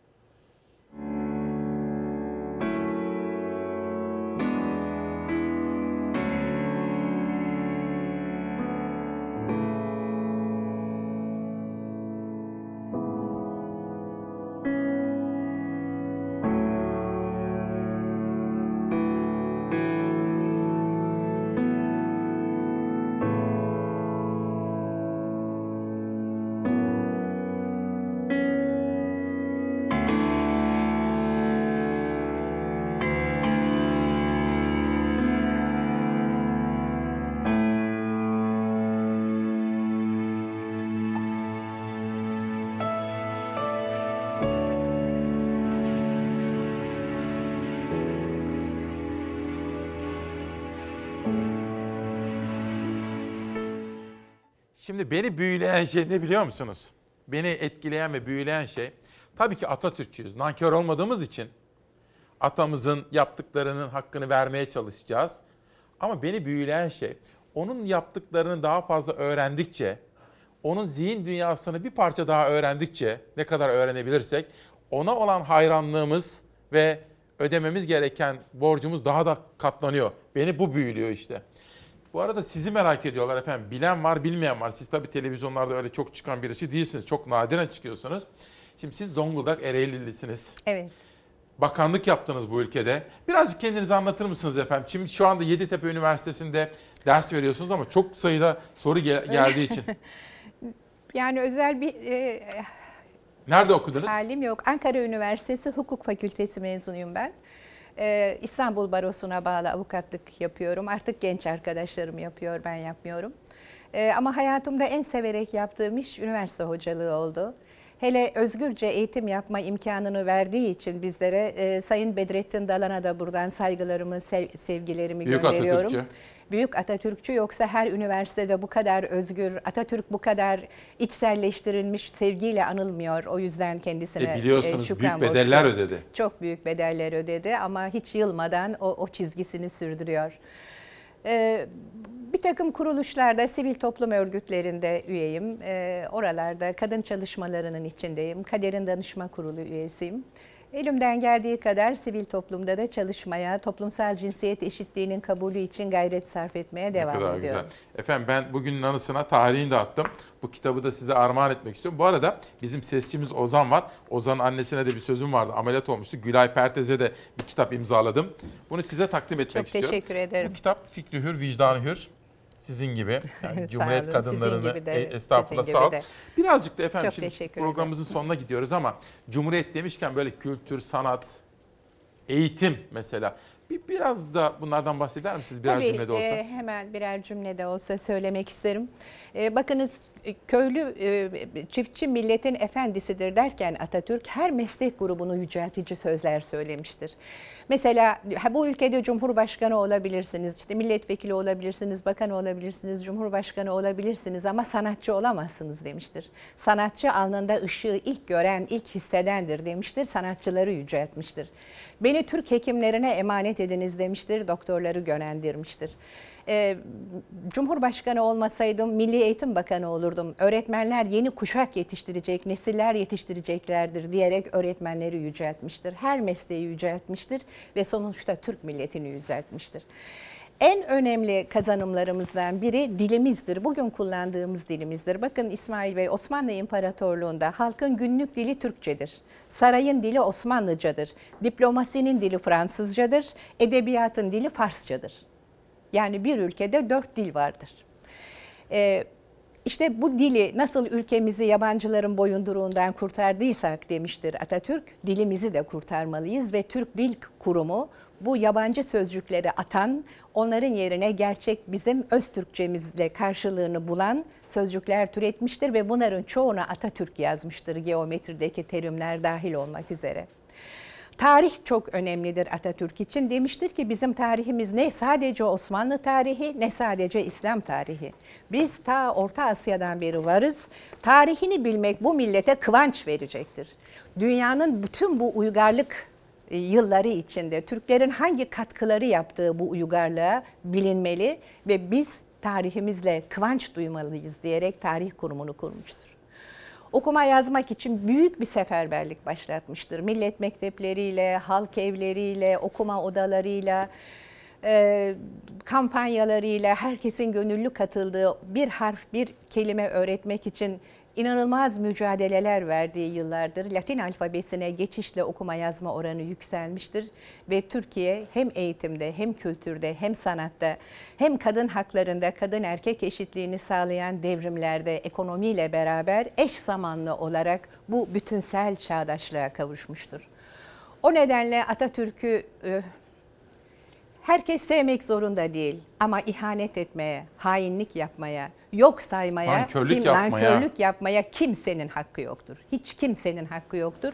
Bugün herkes özgürce bu topraklarda nefes alıyorsa, yaşıyorsa, hayaller kurabiliyorsa, geleceğini şekillendirebiliyorsa o bağımsız topraklarda yaşamanın bedelini ondan önce Atatürk ve arkadaşları ödedikleri içindir. Ona borcumuz çok, ona minnetimiz çok. Ama biz görevimizin hepsini yapabildik mi? Keşke daha çoğunu yapabilsek. Sayın Bakan çok teşekkür ediyorum. Ben teşekkür ederim. İyi ki varsınız. Sizler de öyle. İyi Sağ ki olun. demokrasi meydanına katıldınız ve katkı verdiniz. Ama sizinle bir yayın daha yapmamız gerekiyor. Öyle anlaşılıyor. Bana da öyle geliyor mesajlar. Çok mesaj geliyor. Bir yayın daha yapalım olur ben mu? size çok teşekkür ederim bu şansı verdiniz. Ben Atatürk'ü ne kadar çok anlatırsak bilinmeyenler ya da yanlış bilinenler o kadar düzelecektir diye düşünenlerdenim. O yüzden Ben ayrıca size, size bir. Atatürkçü olarak da teşekkür ederim. Efendim en kısa zamanda Önay Alpago hanımefendi ile bir özel yayın daha yapacağız. Fakat bu arada ben kendisini daha fazla dinlemek için birkaç söz verdiğim hususu aktaramadım ama yarına aktaracağım. Savaş bir yerel gazete çalar saati verir misin? Söz vermiştim, fikri takip yapıyoruz. Gaziantep'te meydana gelen 12 yurttaşımızın yoğun bakımda hayatını kaybettiği olayla ilgili meslek örgütleri sorguluyorlar. Aynı hatalar bir daha olmasın diye bir haber hazırlattım. Ama bugün vaktinizi yani vakti yetiştiremedim. Yarın bunun haberini sizlere sunacağım. Bunun dışında Giresun'a söz vermiştim. Giresun için içimden Ahmet Aslan'da bir sürpriz hazırlamak gelmişti. Onu da yarına söz veriyorum. Sözlerimi yerine getireceğim. Yerine getiremeyeceğim sözler vermeyeceğiz arkadaşlar. Günü kitaplarla kapatmak istiyorum. Duysal Deneyici Tablosu Çember isimli kitabıyla Çalar Saat'te. Babamızdan kalan Durmuş Sığırcı. Bu kitaplarda Çalar Saat izleyenleri tarafından yazılıp imzalanarak bana gönderilen kitaplar. Aşkta ve Savaşta Gülsün Kurt. Henüz okuduğum kitaplar değil efendim bunlar. Turgay Beş Yıldız'ın yeni çıkan kitabı Trabzon'un dar sokaklarında iz bırakanlar ve Seda Ulu Karanlıkta Işık isimli kitabıyla. Şu anda yan tarafta adı geçen bütün ekip arkadaşlarıma ve ayrıca beni dışarıdan destekleyen danışmanıma her birine içtenlikle teşekkür ediyorum. İsmail Küçükkale Demokrasi Meydanı yarın sabah sizleri bekliyor. Bu arada aşı şu anda yolda. Akşam ve yarın sabah sizlere en güncel bilgileri Fox'ta anlatacağız. Esen kalın, sağlıkla kalın, umutla kalın.